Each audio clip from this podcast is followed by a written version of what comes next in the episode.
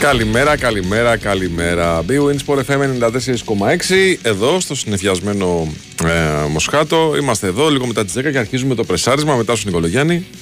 Και Βάιο Τσούτσικα. Με Κυριάκο Σταθερόπουλο στα πλατό. Με Σωτήρη Ταμπάκο στην οργάνωσης παραγωγής εκπομπής. Σε μια μέρα που είναι η επόμενη της τελευταίας μέρας της μεταγραφικής περίοδου για τις δηλώσεις παικτών Α, στα κύπελλα Ευρώπης. Έτσι, γιατί έχουμε ακόμα ψωμί. Δεν έχουμε τελειώσει ακόμα, κύριοι. Με τον Ντανιέλ Ποντένσε να είναι το highlight της τελευταίας μέρας. Ο Ολυμπιακός ε, πήρε τον ε, Πορτογάλο πίσω και έτσι δυναμώνει πολύ στη θέση των Extreme. Ήταν η, η πιο έτσι, σημαντική κίνηση της χθεσινής ημέρας. Δεν είχαμε κι άλλες, ε, ενώ περιμέναμε ε, ίσως μία κίνηση από ΑΕΚ μεριά για ναι. κεντρικό αμυντικό. Ναι. Αλλά μάλλον αυτή την κίνηση θα την κάνει αργότερα η ΑΕΚ. Ναι, εντάξει, ο Ολυμπιακός συνηθίζει κάθε χρόνο τέτοια εποχή να κάνει μεταγραφές. Ε, που να είναι και εντυπωσιακές. Μην ξεχνάς, πέρσι πήρε το Χάμες και το Ματσέλο. Mm-hmm. Φέτος πήρε το Ποντένσε. Σίγουρα ένας παίκτης ο οποίος είναι πάρα πάρα. Ποιος να. Τι να πούμε για το Ποντένσε, δεν μπορεί να πεις κάτι αρνητικό. Μόνο θετικά μπορείς να πεις. Ένας παίκτης που έρχεται από την Premier League. Αλλά το ζητούμενο είναι ότι ο Ολυμπιακός έχει κάνει πάρα πολλές μεταγραφές. Και το ζητούμενο είναι κατά πόσο όλοι αυτοί θα γίνουν ομάδα μέσα σε ένα σύντομο χρονικό διάστημα. Με ένα νέο προπονητή. Ξέρεις, δεν είναι απλό. Και εντάξει, θα πει κάποιος, μα τώρα έχουν γίνει ήδη ομάδα. Δεν είναι έτσι απλό. Τώρα φαίνεται αυτό ίσως επειδή ο Ολυμπιακός έχει παίξει κάποια μάτς στο Καραϊσκάκι, επειδή οι αντίπαλοι και με την ποιότητα που έχει μπορεί να τους κερδίζει. Ε, το να γίνεις ομάδα με δεκαέξι δεκαεπτά διαφορετικούς παίκτες θέλει χρόνο. Δύσκολο. Και θα χρειαστεί χρόνο ο Ολυμπιακός. Πάρα, πο, πάρα πολύ δύσκολο. Ναι. Ε, από την άλλη μεριά βλέπουμε και τον ε, Μαρτίνεφ θα το πηγαίνει στρωτά και γαλά στο ξεκίνημα. Ναι, εντάξει, έτσι. Μια χαρά το πηγαίνει. Έτσι, το πηγαίνει στρωτά και γαλά. Για να εντάξει όλους αυτούς τους νέους παίκτες που έχει πάρει. Εντάξει, εύκολο δεν είναι. Θέλει πολύ χρόνο. Εύκολο δεν είναι. Γιατί πήρε και το Γιοβέτιτς χθες, mm-hmm. πήρε και το Ποντένσε, έχει πάρει και τον Σολμπάκεν πριν λίγες μέρες. Είναι τρεις νέοι παίκτες που πρέπει να μπουν, αν όχι όλοι, οι δύο από αυτούς στην δεκάδα. Ναι. Άκου τώρα μεταγραφικός σχολιασμός ναι. από φίλο της ΑΕΚ. Ναι. Χθες λέει. Προχθές το βράδυ τσακώθηκα με τη γυναίκα μου. Ναι. Χθες που δούλευα δεν μιλήσαμε καθόλου στο τηλέφωνο. Μάλιστα. Ήταν η πιο ήρεμη μέρα της ζωής μου. Εάν παίρναμε και στόπερ, θα ήταν και η πιο όμορφη μέρα της ζωής μου. Στόπερ θα πάρει η ΑΕΚ, εγώ λέω. Η ΑΕΚ δεν κατάφερε να πάρει στόπερ. Για Ευρώπη. Για Ευρώπη, αλλά νομίζω στην Ελλάδα ακούγεται έντονα ότι μπορεί να πάρει τον Μπράμπετς, του Άρη. Ε, μόλις ολοκληρωθεί η μετακίνηση του Βέλεθ στον Άρη. Αυτό κυκλοφορεί. Ευρέως ότι μόλις ολοκληρωθεί η κίνηση, γιατί ο Βέλεθ έχει κάτι διαδικαστικά, δεν μας είχε πει ο Αλέξης. Ναι, κάτι είναι, τον έχουν εγκλωβισμένο κάτω στη Σερβία. Δεν ξέρω, αν, αν αυτό προχωρήσει, λένε, λέγεται ότι η ΑΕΚ θα προχωρήσει στην απόκτηση του Μπράμπετς, ο οποίος θα έχει μετά τη δυνατότητα να παίζει μόνος στην, στην Ελλάδα. Ναι, χθες και ο Κώστας εδώ το βράδυ που ήταν στην εκπομπή με τον Ηρακλή και τον ε, Διονύση, ε, είπε, γιατί ρωτήθηκε αρκετά. Τι έγινε με το στόπερ, γιατί δεν πήραμε, γιατί δεν κάναμε, γιατί δεν δείξαμε. Έβγαλε μια σιγουριά ότι θα πάρει στόπερ ναι. κεντρικό αμυντικό και κακά τα ψέματα τώρα. Η καλύτερη λύση που όχι διαθέσιμη δεν είναι, αλλά με δεδομένο ότι θα πάει ο Βέλεθ στον Άρη, αν καταφέρει να πάει ο Βέλεθ στον ναι. Άρη, ε, όπως και να το κάνουμε πιο εύκολο για τον Άρη μετά, να πει παιδιά ναι, πουλάω έναν από τους καλύτερους κεντρικούς αμυντικούς του περσινού πρωταθλήματος, έτσι, στην ΑΕΚ. Ναι. Και επειδή χθες ο κ. Καρυπίδης σε δηλώσεις του είπε ότι έχει και καλή σχέση με τον κ. Μελισσανίδη. Οπότε λοιπόν πάει εύκολα το μυαλό προς τα εκεί. Παρεπιπτόντως το δες αυτό με, το... με τον κύριο Καρυπίδη, ότι λέει δέχτηκα ένα τηλεφώνημα χθες απειλητικό ναι. και πάει σήμερα στον Εισαγγελέα. Μετά τη συνέντευξη που έδωσε. Ναι. Ναι, τι να σου πω. Εντάξει. Τρομερά πράγματα. Εντάξει. Τι να σου πω. Έδωσε μια συνέντευξη που αφορούσε, μίλησε για τον Βαγγέλη Μαρινάκη, μίλησε για τη σχέση του που είχε και που πλέον δεν υπάρχει. Ναι. Χάλασε αυτή τη σχέση. Ναι, που πλέον έχει μίλησε ότι έχει καλή σχέση με τον Μελισσανίδη, αυτό δεν είπε χθες. Mm-hmm. Και για διάφορα άλλα πράγματα και το καταγγέλλει ο ίδιος ότι δέχτηκε απειλητικό τηλεφώνημα το βράδυ. Τι να σου πω. Να μας τα πει ο Αλέξανδρος. Κάνει εντύπωση. Πέτσε από τα σύννεφα. Εντύπωση δεν μου κάνει σε καμία περίπτωση. Απλά όπως και να το κάνεις τώρα, δηλαδή εκεί που σταματάει η αγωνιστική δράση και λες τώρα θα ηρεμήσουμε, ρε παιδί μου, θα χαλαρώσουμε. Βγαίνει ο Θωμαίδης, λέει ότι ξεκινάει η FIFA έρευνα για τα στημένα μάτς. Βγαίνει ο Καρυπίδης, λέει τα είχα καλά με το Μαρινάκι, τα χάλασα, τα φτιάξα με το Μελισσανίδη. Βγαίνει μετά ο Καρυπίδης, λέει δέχτηκα απειλητικό τηλεφώνημα, πάω στο. Πώς το λένε, πάω στον Εισαγγελέα. Mm. Να μην ηρεμήσουμε ποτέ, ρε φίλε. Να μην απολαύσουμε την προχούλα που θα είναι. Ε, δεν θα είναι προχούλα, θα είναι. Καταράκτη. Αυτό που γίνεται στην υπόλοιπη Ελλάδα είναι. Χαμός γίνεται, παιδιά. Θέλει πάρα πολύ μεγάλη προσοχή. Πολύ μεγάλη προσοχή θέλει. Ε, διότι στι περιοχές που έχει περάσει ήδη κακοκαιρία, έχουν παρατηρηθεί τρομερά πλημμυρικά φαινόμενα. Οπότε λοιπόν, αν είστε στο μάτι του κυκλώνα, γιατί μιλάμε για κυκλώνα κανονικό, μείνετε σπίτι. Μην πάτε πουθενά.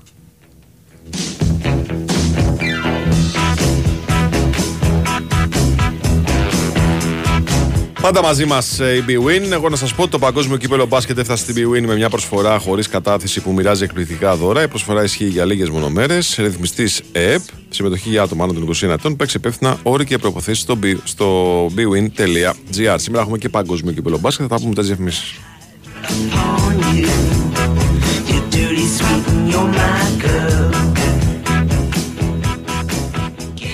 bwinΣΠΟΡ εφ εμ ενενήντα τέσσερα κόμμα έξι. Πώς γράψαμε στο τεστ ιστορίας, Πετράκη? Σκίσαμε, μπαμπά. Έπεσε ευκολάκι για τον Αριστοτέλη. Τι μου θυμίζεις, ρε Πετράκη? Η ουσία των πραγμάτων είναι η αλήθεια, όχι το φαίνεστε και οι εντυπώσεις. Δίκιο έχει ο μπαμπάς, Πετράκη. Γιατί το πρόγραμμα Εξοικονομώ, χωρίς την ενεργειακή ασπίδα της Φιμπράν, χάνει την ουσία. Αξιοποιούμε το επιδοτούμενο πρόγραμμα Εξοικονομώ με το σύστημα θερμοπρόσωψης με πετροβάμβακα Φιμπράν Γκέο και κερδίζουμε έξι ωφέλη σε ένα σύστημα. Μέσα έξω, Φιμπράν. Παίζει μπάσκετ από άλλο πλανήτη. Παίζει bwin στο παγκόσμιο κύπελλο μπάσκετ με προσφορά χωρίς κατάθεση. Η προσφορά ισχύει για λίγες μονομέρες. bwin. Το παιχνίδι σε άλλο επίπεδο. Ρυθμιστή σε ΕΕΠ. Συμμετοχή για άτομα άνω των είκοσι ενός ετών. Παίξε υπεύθυνα. Ισχύουν όροι και προϋποθέσεις. Για περισσότερες πληροφορίες αναφορικά με το Εξοικονομώ, επικοινωνήστε απευθείας με την εταιρεία που ξέρει την κατασκευή μέσα έξω, στη δωρεάν στήριξης, οχιλιάδες και στο.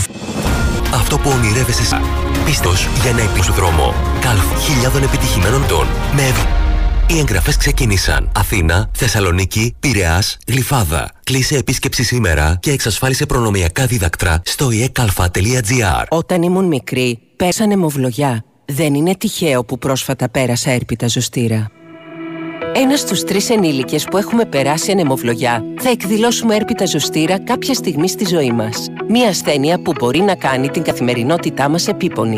Συμβουλέψου τον γιατρό σου για την πρόληψη του έρπιτα ζωστήρα και μάθε περισσότερα στο έπιταζωστήρας τελεία αρ. Ο εμβολιασμός εναντί έρπιτα ζωστήρα συστήνεται και αποζημιώνεται σε ενήλικες εξήντα έως εβδομήντα πέντε ετών, σε ενήλικες άνω των εξήντα ετών με ανοσοκαταστολή και σε ενήλικες δεκαοκτώ έως πενήντα εννέα ετών με ανοσοκαταστολή που έχουν εκδηλώσει δύο ή περισσότερα επεισόδια έρπιτα ζωστήρα. Εκστρατεία ενημέρωσης της τζι ες κέι για τον έρπιτα ζωστήρα υπό την αιγίδα της Ελληνικής Δερματολογικής και Αφροδυσιολογικής Εταιρείας. Λογαριασμό του ρεύματος επρόσμενα να έρθει και απρόσμενα ευρέθηκα με νούμερο ακραίο. Ίσως το σύμπλη πιο νωρίς θεή αν είχα μάθει. Όλη η ζωή δεν έμοιαζε με δράμα που είναι αρχαίο. Επειδή στο λογαριασμό του ρεύματος δεν χωράνε δράματα, Aeron Simply Generous. Το πρώτο πρόγραμμα με επιβράβευση κάθε μήνα. Aeron Simply Generous. Εσύ παραμένεις, αυτός επιβραβεύει. Η τελική τιμή περιλαμβάνει κρατική επιδότηση ΤΕΜ. Ισχύουν όροι και προϋποθέσεις. Αρμόδιος ρυθμιστής ΡΑΕ. Ε, έλα, έλα, φιλέ, το έχουμε. Λοιπόν, πάρ' το πως είσαι δεξιά. Ωραία, τώρα πίσω. Έλα, έλα, έχεις χώρο. Όπα, όχι τόσο. Τώρα, στρίβεις το τιμόνι αριστερά. Όπα, δεξιά τώρα. Ωραία, ωραία, τώρα αριστερά. Οπα, οπα. Ε, όχι φίλε, με τιμάω να πω έχεις και αμάξι, δεν χωράει με τίποτα. Είχε ένα πάρκινγκ όμως εδώ πιο κάτω. Εσύ, με Λίσπλαν, απόκτησε το αυτοκίνητο που θέλεις, αναβαθμίζοντας την καθημερινότητά σου. Επίλεξε ένα από τα ετοιμοπαράδοτα αυτοκίνητα ή και ηλεκτρικό, χωρίς προκαταβολή. Η bwinΣΠΟΡ εφ εμ ενενήντα τέσσερα κόμμα έξι.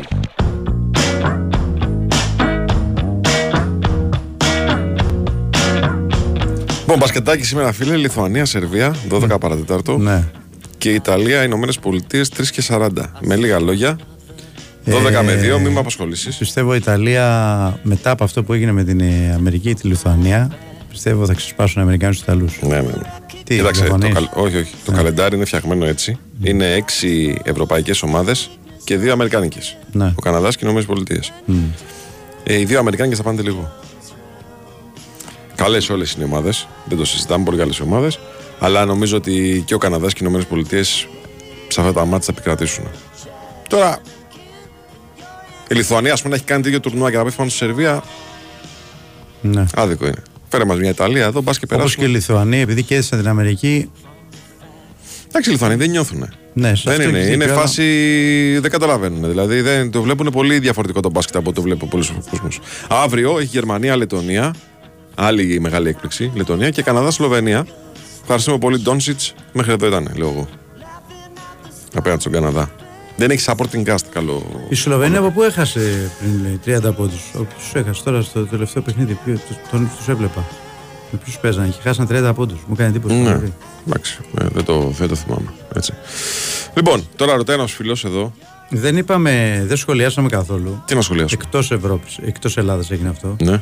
Το ξεκατίνιαζα το δημόσιο, το λέγαμε εκτός αέρα. Ναι. Το προποντή του Άγιαξ, ο τεχνικό διευθυντή.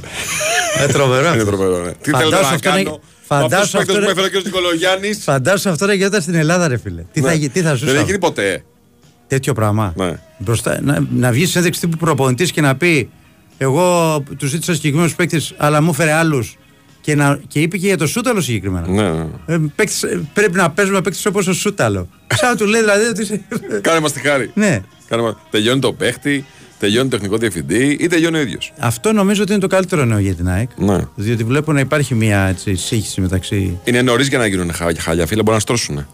Ρε παιδί μου, ναι, έχεις δίκιο. Και στο κομμάτι αυτό η ΑΕΚ θα, θα ήταν καλό να έχει τον Άγιαξ, ναι, πρώτο αντίπαλο. Αλλά αυτό το πράγμα για να στρώσει, φίλε. Να έχουν ολοκληρωθεί μεταγραφές και να συνεχίσουν έτσι, πώς θα συνεχίσουν. Καταρχάς τον διώξαν τον προπονητή. Όχι, δεν νομίζω. Κακός. Τους διέλυσε την ομάδα, ρε φίλε. Έβγαλε τον παίχτη άχρηστο. Έβγαλε τον τεχνικό διευθυντή άχρηστο. έβγαλε, έβγαλε όλη την ομάδα άχρηστη. Δηλαδή... Κακός, λέει. Ψύχρεμη αντιμετώπιση. Κακός. Ε, βέβαια κακός. Ε, βέβαια κακός. Μα τους έβγαλε όλους τους άχρηστους. Βάι, εσένα ήσουν πρόεδρος ομάδας, τους έδινε τους προπονητές κάθε τρεις μηνές. Κάτσε, ρε φίλε, δύο λεπτά. Περίμενε. Περίμενε. Όπα, όπα, όπα. Θα σου πω κάτι. Λοιπόν, είμαστε εδώ στον bwinΣΠΟΡ εφ εμ. Σωστά. Λοιπόν. Και παίρνουμε μια απόφαση, ας πούμε, και βάζουμε το Χοδροθήμιο δίπλα στον Μπάμπη τον Χριστόγλου.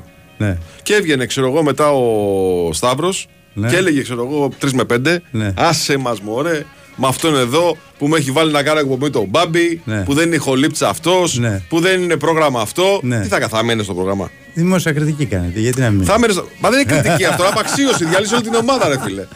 Δεν, ναι, θα σταθεί. Εντάξει, κοιτάξτε να δεις. Η αλήθεια είναι ότι είναι χοντρό.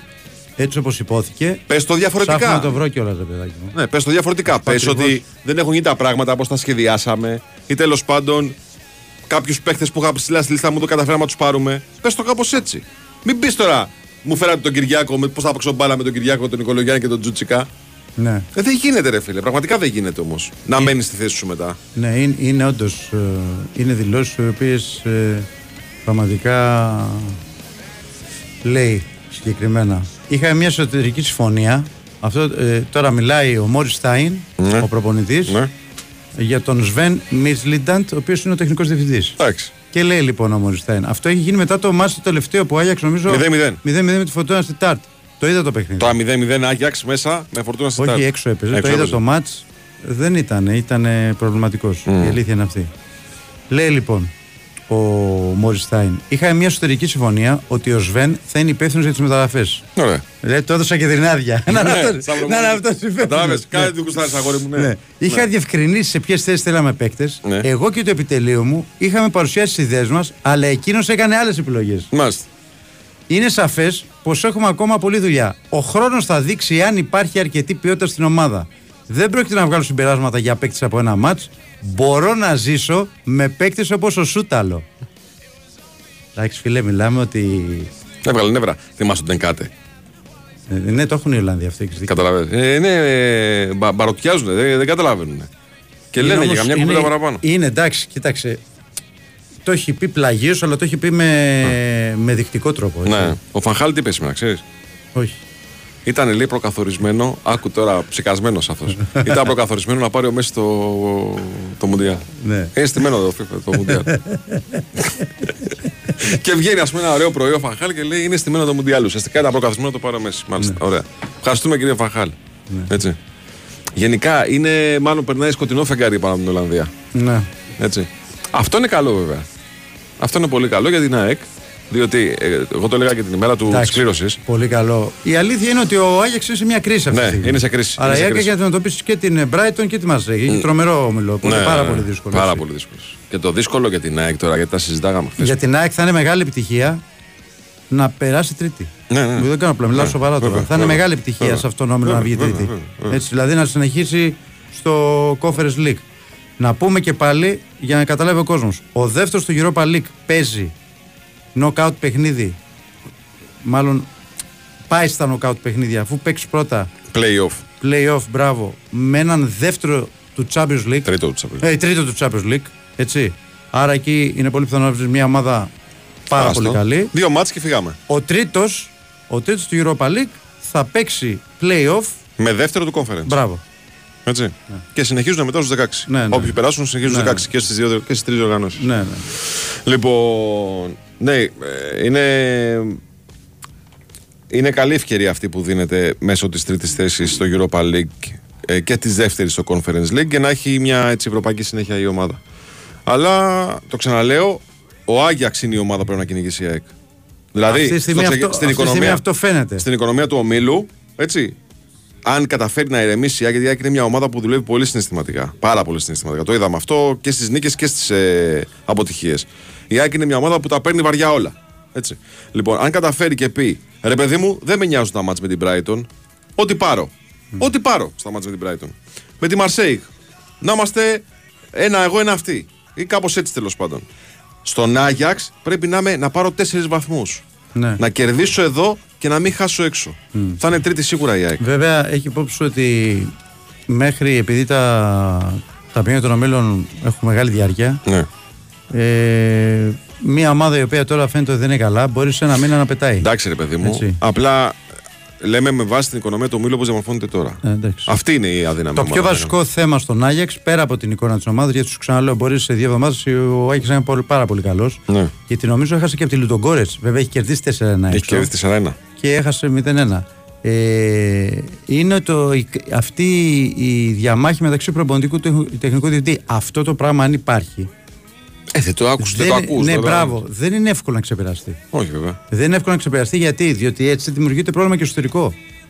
Δεν μπορεί τώρα να λέει για παίκτη που έχει έρθει. Καταρχάς, ο Σούταλο μια χαρά παίκτης. Μπορώ να ζήσω με τον Σούταλο. Ναι, δεν πάει να λέει ένα. Δηλαδή, πώς θα, θα κάτσει να τους μιλήσεις μετά. Που θα... έδωσε και να κάνω λεφτά, ε, ο Άγιαξ. Αυτό σου λέω. Πώς θα κάτσει να τους μιλήσεις στα αποδυτήρια και να τους ε, εμπνεύσει για να παίξουν. Γι' αυτό σου λέω ότι είναι, ένα, είναι κάτι το οποίο δεν ξεπερνιέται.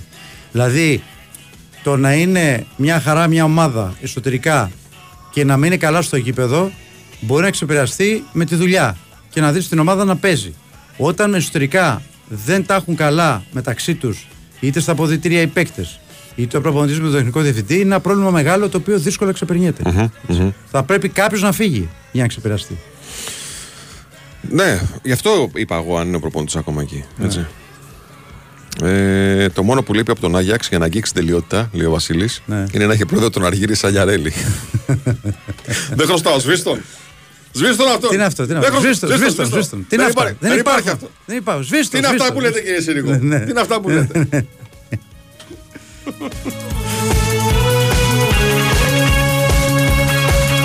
Άρα κάποιοι βγάλαν δισεκατομμύρια με κάτι παλιό σειρές, κάτι Game of Thrones και κάτι House of Dragons και κάτι τέτοια. Αν βγάζαμε εμείς τα ελληνικό ποδόσφαιρο, ώρα μηδέν, τα βίντεο αυτά από την ελληνική εγκυκλοπαίδεια, βίντεο εγκυκλοπαίδεια τέλος πάντων, θα κονομάγαμε.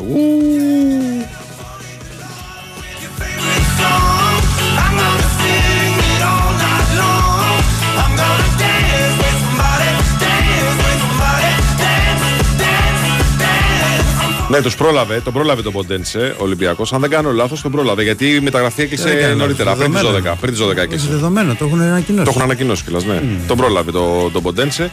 Ε, οπότε, ναι, μια χαρά. Ε, με τι ομάδα θα πάρει η ΑΕΚ τέσσερις βαθμούς. Με την ομάδα που πήρε τον Ντάμπλ πέρσι, ρε παιδιά. Τι εννοείται με τι ομάδα θα πάρει η ΑΕΚ τέσσερις βαθμούς. Ναι, παιδιά, συγγνώμη, μισό λεπτό τώρα. Τι μηδενίζουμε τώρα, πραγματικά. Για, δηλαδή... αυτό, συμβαίνει με, αυτό συμβαίνει με τους οπαδούς όλων των ομάδων. Ναι. Δηλαδή, φτάνουμε από τη μία υπερβολή στην άλλη υπερβολή. Επειδή έφερε ένα χ με τον Παναθηναϊκό η ΑΕΚ, η οποία θα έπρεπε να κερδίσει, έτσι. Ξαφνικά με τι ομάδα και όλα αυτά. Ναι. Δεν είναι έτσι το ποδόσφαιρο. Δεν είναι έτσι το ποδόσφαιρο. Η ομάδα πήρε τον Ντάμπλ πέρσι. Τι συζητάμε τώρα. Αυτή η ομάδα θα διεκδικήσει και τις πιθανότητες της. Και επειδή λέμε ότι αυτή τη στιγμή είναι ο Άγιαξ λίγο παραπατάει, ε, αυτή, αυτή είναι η ομάδα. Γιατί την πρώτη αγωνιστική παίζει Brighton ΑΕΚ. Και είναι ναι, μπελάς ναι, το μάτς αυτό. Αλλά. Εντάξει, η Brighton είναι σε τρομερή κατάσταση. Ναι, παίζει και Άγιαξ Μαρσέιγ όμως. Δηλαδή ναι, θέλω να πω ότι λογικά η Μαρσέιγ θα κερδίσει. Με βάση τα ε, σημερινά δεδομένα. Λογικά, αλλά στην Ευρώπη να ξέρεις, η αλήθεια είναι ότι τα βλέπουν και λίγο διαφορετικά οι ομάδες. Τα βλέπουν διαφορετικά. Και το θέμα είναι πόσο ζεστά θα μπει η Μαρσέιγ στο Europa League, έτσι.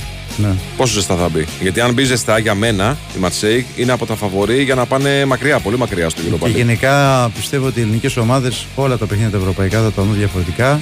Το είδαμε και το καλοκαίρι. Ναι.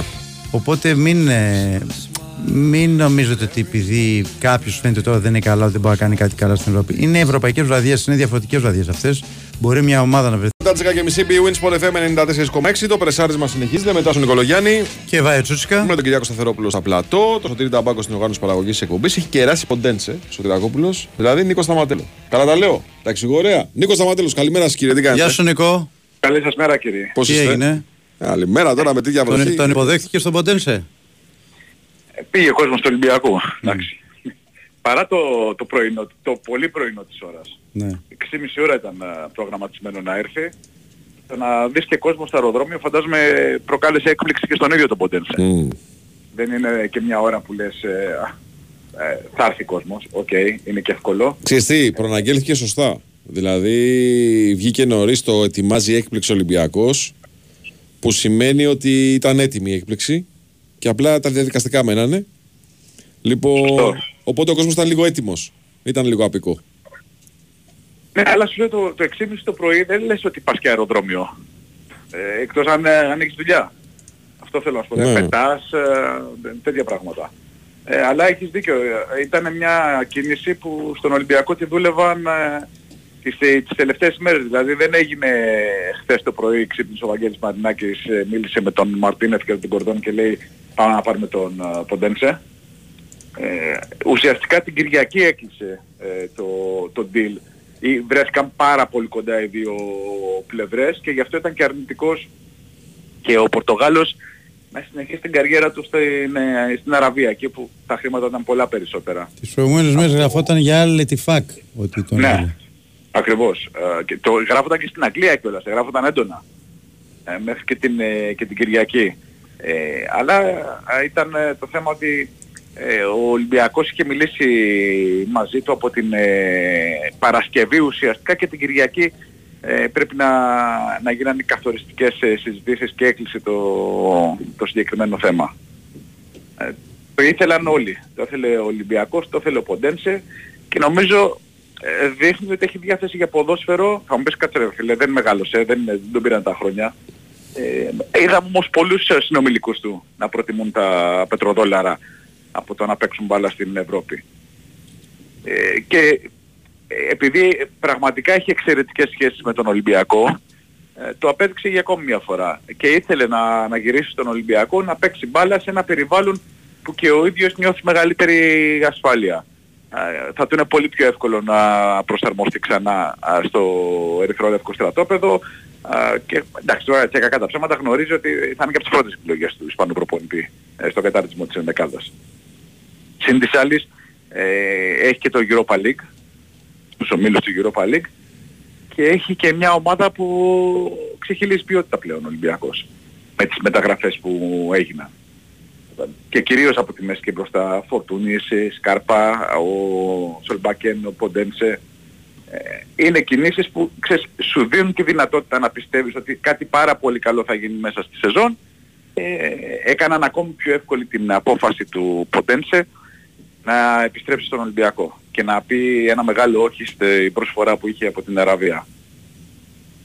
Και κάπως έτσι έκλεισαν οι κινήσεις του Ολυμπιακού α, για την ε, μεταγραφική περίοδο που παραδοσιακά οι ερυθρόλευκοι ε, στο ενενήντα κάνουν μια κίνηση που προκαλεί αίσθηση. Και πέρσι, ναι, αυτό έλεγα. Και πέρσι είχαν πάρει το Χάμος και το Ματσέλο, δεν είχε πάρει ο Ολυμπιακός. Το δια... Χάμος τον είχε πάρει πιο μετά. Τον είχε πάρει Ακόμα πιο, πιο μετά. Ναι, ναι. ναι. Mm.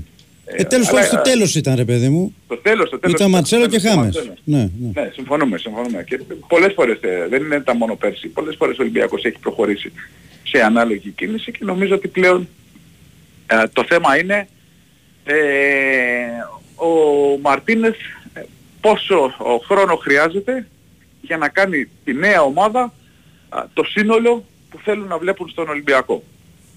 Γιατί μαζεύτηκαν πάρα πολλοί παίκτες καινούργοι, το ξέραμε. Ε, Πώς είναι δεκαέξι δεκαεπτά είναι Νίκο? δεκαεπτά, δεκαεπτά. δεκαεπτά. Ναι, ε, πάρα πολλοί καινούργοι παίκτες. Και δεν είναι εύκολο για ένα προπονητή, καινούριο προπονητή, να χτίσει την ομάδα που θέλει ε, σε σύντομο χρονικό διάστημα. Και λέω σε σύντομο χρονικό διάστημα α, γιατί μετά τη διακοπή του πρωταθλήματος έχει η ΑΕΚ, αρχίζει και η Ευρώπη, το conference, η όμιλη του Europa, συγγνώμη, η όμιλη του Europa, Οπότε καταλαβαίνετε, ε, δεν λες ότι έχει και σύμμαχο το χρόνο. Το μέχρι τώρα δείγμα γραφής από τον Μαρτίνεφ είναι θετικό. Γιατί βάζοντας παίχτες συνεχώς έχει περάσει ε, τον Ολυμπιακό στους ομίλους του Europa League, έχει πετύχει το τρία στα τρία, θα μου πεις ε, δεν έπαιξε και με κανένα μεγαθύριο, δεν έπαιξε με ΑΕΚ, Παναθηναϊκό, ΠΑΟ, Κάρι, όποια άλλη ομάδα μπορεί να βάλει δύσκολα στον ε, Ολυμπιακό. Συμφωνούμε. Αλλά με αυτό το δείγμα γραφής ο Μαρτίνεφ δείχνει ότι είναι στο σωστό δρόμο. Τώρα καλείται να βάλει και τους υπόλοιπους, τον Σολμπάκεν, τον Ποντένσε, τον Γιόβετιτς, και να φτιάξει το σύνολο που έχει ο ίδιος στο μυαλό του και για τη συνέχεια του πρωταθλήματος, και για το πράγμα και για το Europa. Ρωτάει ο Σταύρος εδώ, ε, φίλος του Ολυμπιακού, επειδή όντως έχουν μαζευτεί πολύ, λέει, μεσοεπιθετικά, υπάρχει περίπτωση κάποιος να αποχωρήσει? Πρέπει, αυτή... να έρθει, πρέπει να έρθει η πρόταση. Ναι, περιμέν... να αποχωρήσει κάποιος. Έχει ακουστεί κάτι, γι' αυτό, γι' αυτό ρωτάμε. Όχι. Όχι. Δεν έχει ακουστεί κάτι. Mm-hmm. Ε, και ακόμα και για το Φορτούνι, γιατί εκεί πάνε, πάει το μυαλό των περισσότερων. Και στον Μπιέλ, και στον Μπιέλ πηγαίνει η κουβέντα. Στον Μπιέλ ακούστηκε ό,τι ακούστηκε μέχρι τα μέσα του καλοκαιριού και μετά δεν ήρθε άλλη πρόταση. Mm-hmm. Και ο Μπιέλ ε, με τον Μαρτίνεφ πλέον και με, το, με την ομάδα που φτιάχνει ο Ισπανός, ο, ο συμπατριώτης του, δείχνει άλλο πρόσωπο. Καμιά σχέση με τον περσινό Μπιέλ. Σίγουρα δείχνει και αυτό κάτι, ότι δηλαδή δεν τρελαίνεται να φύγει. Και όσο δεν υπάρχει και πρόταση ικανή για να φύγει, ο, ο Μπιέλ είναι στον Ολυμπιακό. Και λέω ικανή για να φύγει γιατί δεν έχει δείξει ο Μπιέλ ότι θέλει να πάει Αραβία, για παράδειγμα. Ισπανία θα το συζήταγε στην πατρίδα του. Εκεί κλείσαν οι μεταγραφές. Ε, ο Φορτούνης για να φύγει θα πρέπει να έρθει πρόταση ε, από την Αραβία, που εκεί υπήρχε το ενδιαφέρον, από την ομάδα του Γιώργου Ντόνη. Ε, πρόταση στον Ολυμπιακό δεν έφτασε ποτέ. Ενδιαφέρον για τον παίκτη ε, και μάλιστα ε, μια συζήτηση με τον παίκτη από τους Άραβες είχε γίνει. Ότι για τα χρήματα που του δίνουν, για τα χρήματα που θα ήθελα να δώσουν στον Ολυμπιακό. Αλλά άλλο ε, δίνουμε σε σένα δυόμισι εκατομμύρια στον Ολυμπιακό, ένα ενάμιση και σε θέλουμε. Και άλλο να, πια, να, να καταθέσεις πρόταση στον Ολυμπιακό, γιατί απέκτησαν και στον Ολυμπιακό. Και οι πρώτες των Ερυθρόλευκων είναι να ανανεώσουν το συμβόλαιο με τον, και με τον Κώστα Φορτούνη και με τον Ματή Καμαρά. Δεν έχουν διάθεση να τους δώσουν. Mm-hmm, mm-hmm, mm-hmm. Αυτή είναι, αυτό είναι το πλάνο των Ερυθρόλευκων. Την παρούσα φάση που ξέρεις, δείχνουν ότι θέλουν να χτίσουν μια ομάδα για να επιστρέψει στην κορυφή του ελληνικού πρωταθλήματος και να πάει μακριά στην Ευρώπη.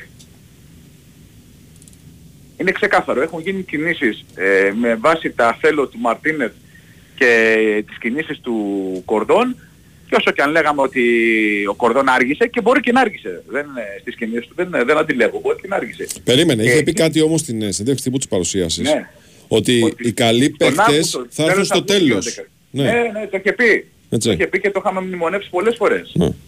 Και το είδαμε ότι στο τέλος ε, άλλο ένα επιθετικό ήθελε να πάρει, απλά εισέπραξε αρνητικές απαντήσεις και ε, ε, επέλεξε τον Γιώβετς. Δεν ήταν ο Μαυροβουνιός πρώτη επιλογή του Ολυμπιακού και μέχρι χθες προσπαθούσαν οι ερυθρόλευκοι, ε, εξέταζαν και άλλες περιπτώσεις, δεν καρποφόρησε κάποια.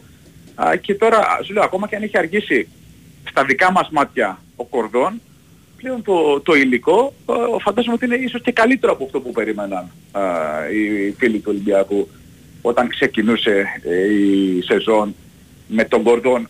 Να ξέρουμε τι έχει κάνει, να ξέρουμε το βιογραφικό του, με τον Μαρτίνεφ, ένα προπονητή που δεν λες ότι ήταν και ο, δεν ήταν ο Ερνέστο Βαλβέρντε, να το πούμε έτσι, που α, δεν θα υπήρχε αμφιβολία για το πρόσωπό του. Α, πλέον α, έχει ο Ισπανός το υλικό στα χέρια του να φτιάξει την ομάδα που ο ίδιος έχει στο μυαλό του, και ξαναλέω, με το μέχρι τώρα δείγμα γραφής να είναι θετικό, αρκετά θετικό. Και μάλιστα όχι μόνο να βάζει και τους νέους παίχτες ε, στο κάδρο, να αναγεννεί και άλλους παίκτες από την περσινή ομάδα, γιατί στην περσινή ομάδα στηρίχθηκε κυρίως για να περάσει την, ε, την Γκένκ, το εμπόδιο της Γκένκ, και στη συνέχεια ε, και με τους ε, Σέρβους. Και το ότι ο Μασούρας ε, θυμίζει το Μασούρα των προηγούμενων ετών και όχι τον τελευταίο ενάμιση χρόνο που έψαχνε τα πατήματά του με χαμηλή ψυχολογία, που τον θυμόμαστε να χάνει γκολ και σε άδεια εστία, ε, και αυτό δημιούργημα ο Μαρτίνεφ είναι. Και γι' αυτό περιμένουμε και ανάλογη συνέχεια από τον Ισπανό. Τώρα από τη λίστα, φίλε, κοπεί και κάποιος. κάποιος θα κοπεί. Απλά περιμένουμε να μάθουμε ποιος, γιατί ο Ολυμπιακός δεν το έχει γνωστοποιήσει. Α, έχει πάντως έχει, έχει ανακοινωθεί, έχει, μάλλον έχει δοθεί η λίστα, έτσι, από χθες το βράδυ. Έχει δοθεί, αυτό ήταν μέχρι χθες το βράδυ στην, στην UEFA. Mm-hmm. Και περιμένουμε να, τη, να, να μάθουμε. Τώρα, να σου πω αν θα είναι ο Καρβάλιο, αν θα είναι κάποιος άλλος.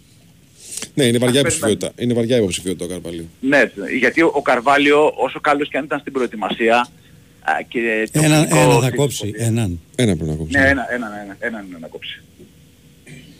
Ε, και, ε, ο Καρβάλιο από εκεί πέρα, ο, ε, όσες φορές και του έδωσε ο Μαρτίνεφ χρόνο συμμετοχής, ε, δεν μπορεί κάποιος να ισχυριστεί ότι τον, τον δικαίωσε τον Ισπανό προπονητή για την επιλογή του.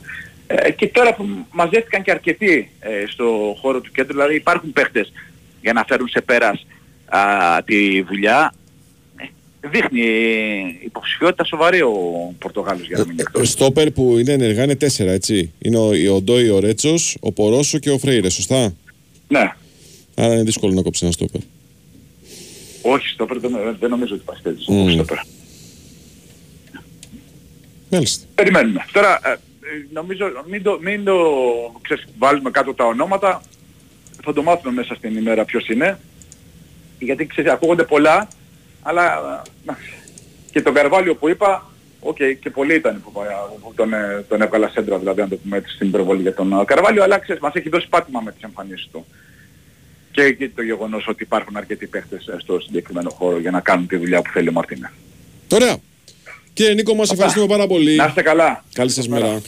Γεια σου Νίκο. Λοιπόν, εγώ να σας πω εδώ πέρα σε αυτό το κομμάτι ότι ακούμε για την κλιματική αλλαγή, επιπτώσεις που φέρνει στις ζωές μας με ακραία καιρικά φαινόμενα. Τα ζούμε άλλωστε τις τελευταίες ώρες, τα ακραία καιρικά φαινόμενα.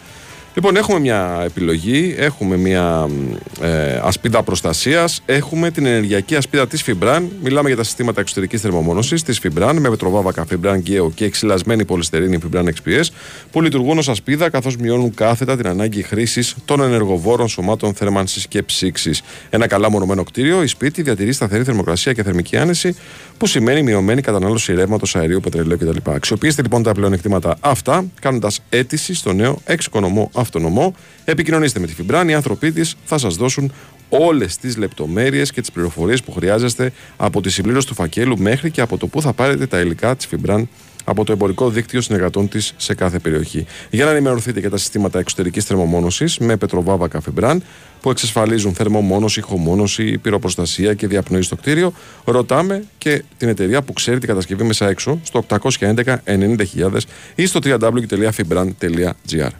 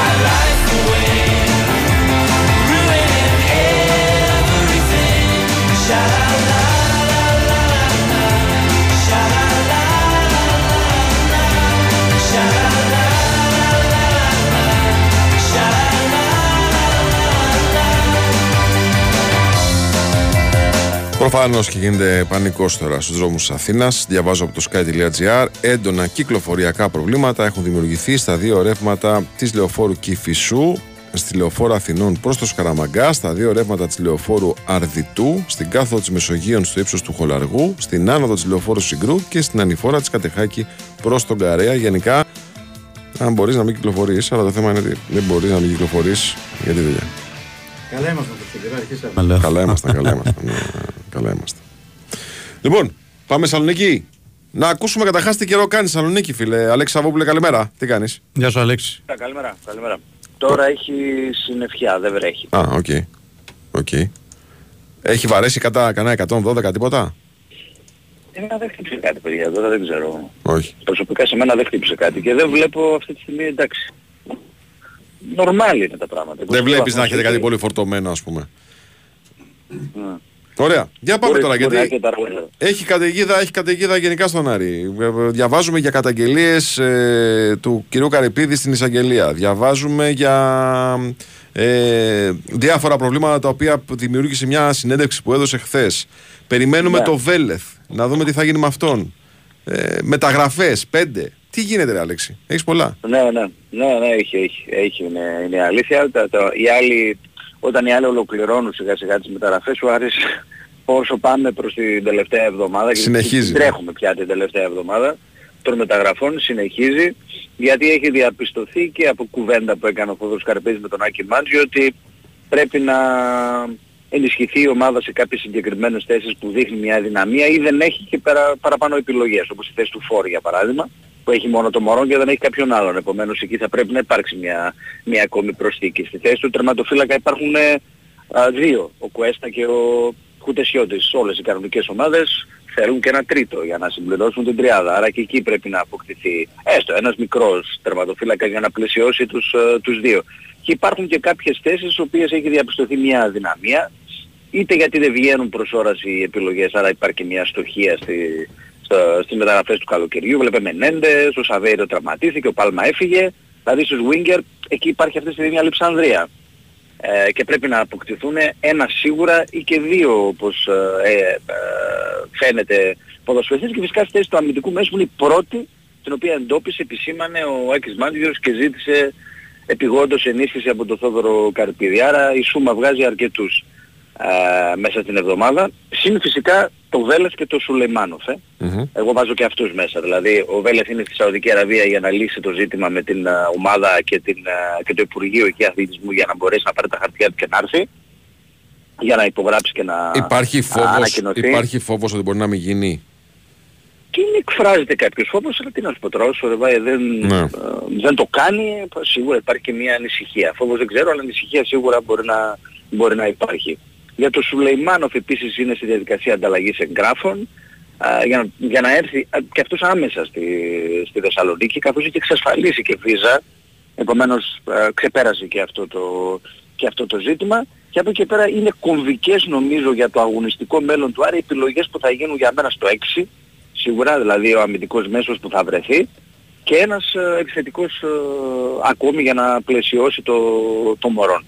Και αν ο Άρης θα το παλέψει και για έναν ακόμη winger, ψάχνεται και για δανεισμό, δηλαδή κάποιος παίκτη, κάποιο παίκτη θέλει να το δανείσει κάποια ομάδα, α, δεν τον χρειάζεται, δηλαδή ψάχνει παίκτες ουσίας, να είναι ενεργοί, να μην είναι ανενεργοί δηλαδή, α, για να μπορεί να τους βάλει άμεσα στο, στο rotation ο Άκης Μάντζιος.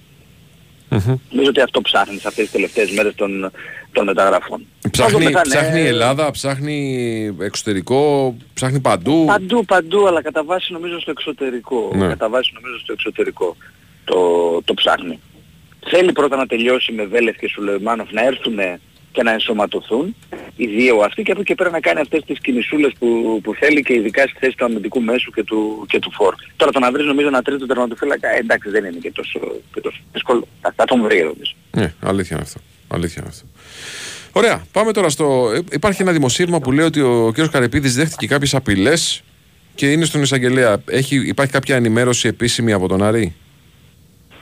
Ε, επίσημη, επίσημη ενημέρωση υπήρξε, δεν υπήρξε ακριβώς, υπήρξε μια, μια διαρροή κατά κάποιο τρόπο από την uh, Παϊάρης ότι δέχτηκε ένα ανώνυμο απειλητικό τηλεφώνημα uh, ο Θόδωρος Καρυπίδης, που κατά καιρούς γενικότερα έχει αναφέρει ότι έχει δεχθεί και μηνύματα πολλά, και χθες συνέντευξη που παραχώρησε είπε ότι δέχεται συνεχώς και πάρα πολλά μηνύματα απειλητικού ύφους και περιεχομένου. Ε, αυτό τώρα το σημερινό ήταν πραγματικά λίγο αρκετά βαρύ, και το οποίο τον οδήγησε στο, στον εισαγγελέα για να το, για να το καταγγείλει. Ε, προφανώς συσχετίζεται με, όσα, με αρκετά από αυτά που είπε χθες mm-hmm. στη, στη ραδιοφωνική του α, συνέντευξη, α, η οποία σχολιάζεται ποικιλό τρόπο, θα, θα πρέπει να σας πω, δηλαδή, από, από χθες στη Θεσσαλονίκη, δηλαδή πράγματα, πολλά πράγματα τα οποία είπε ε, και θετικά και αρνητικά, δηλαδή το γεγονός ότι επιβεβαίωσε αυτό που σας έλεγα και τις προηγούμενες μέρες, ότι υπάρχει κάτι όσον αφορά ένα φημολογούμενο ενδιαφέρον για εμπλοκή στην ΠΑΕ, με ποιον τρόπο δεν διευκρινίστηκε ούτε χθες από τον Θόδωρο Καρυπίδη, αλλά επιβεβαιώθηκε ότι υπήρχε παρουσία και στο γήπεδο στο παιχνίδι με τον Αστέρα και ότι το επόμενο διάστημα θα ξέρουμε οριστικά τι θα, τι θα γίνει. Ε, επιβεβαίωσε μέσω πλησαφώς αυτό που επίσης λέγαμε, ότι δεν θα επιστρέψει, εγώ σας το έλεγα, ότι δεν θα επιστρέψει ο Παλίκουτσα ε, στη θέση του τεχνικού διευθυντή. Έχει τελειώσει αυτή η συνεργασία ανάμεσα στις δύο πλευρές. Ε, είπε για το γήπεδο ότι πλέον δεν υπάρχει αυτό το θέμα της διπλής ανάπλασης και ποια είναι η σκέψη του, ε, και νομίζω ε, λίγο σχολιάζεται αρνητικά έως αρκετά το γεγονός, αυτή η τοποθέτησή του για τις ακαδημίες δεν άρεσε καθόλου, mm-hmm. το ότι δεν θέλει να επενδύσει εκεί, δεν τον ενδιαφέρει στην ουσία. Α, αυτή η υποτίμηση γενικότερα της διαδικασίας παραγωγής ποδοσφαιριστών από τις ακαδημίες, που είναι κορονίδα για πάρα πολλές ομάδες παγκοσμίως, αλλά και στην, και στην Ελλάδα, ε, δεν είχε ε, καλά στα αυτιά, όπως γενικότερα το γεγονός ότι ε, μίλησε λίγο για τον κόσμο του Άρη, αυτά κάποιες εκφράσεις που χρησιμοποιήσονται να μην είναι μόνο για τα πανηγύρια και ε, για τη στήριξη γενικότερα ε, μέσα από τα διαρκείας, όταν έκανε μια σχετική αναφορά. Ε, αυτά λίγο, λίγο ενόχλησαν, γιατί αν μη και άλλο ο κόσμος του Άρη με τρεις υποβιβασμούς τα τελευταία χρόνια, αν δεν ήταν πραγματικά εκεί για να, για να σταθεί, νομίζω ότι ο Άρης θα περούσε πολύ πιο δύσκολες καταστάσεις, και αυτό πρέπει να το, πρέπει να το αναγνωρίσουμε. Μάλιστα. Ωραία. Έχουμε δουλίτσες όμως. Ε, Αλέξη μου, έχουμε και μεταγραφές, έχουμε και πολλά πράγματα στον Άρη, οπότε λοιπόν ε, θα τα ξαναπούμε. Και δουλειά έχει ο Μάντζιος, και δουλειά έχει ο Μάντζιος πάρα πολύ από αύριο, ε, γιατί ε, θα, θα κάνει μια, ο, αν, μπορεί, αν μπορώ να το πω έτσι, μια μίνι προετοιμασία. Δηλαδή ότι δεν έγινε το καλοκαίρι, σε αυτές τις δύο διακοπές που έρχονται, αυτή αλλά και την επόμενη που είναι και τριών εβδομάδων, τον Οκτώβριο λόγω των εκλογών, νομίζω θα, θα, θα γίνει ό,τι δεν έγινε το καλοκαίρι. Ναι, ναι, ναι. Ωραία. Αλέξη, μου σε ευχαριστούμε πολύ. Είναι Αλέξη. Καλή σου μέρα. Ε, ξαναμπεί στο παιχνίδι και ο Φανφέρτ. Τι? Για τον Μπράμπετς.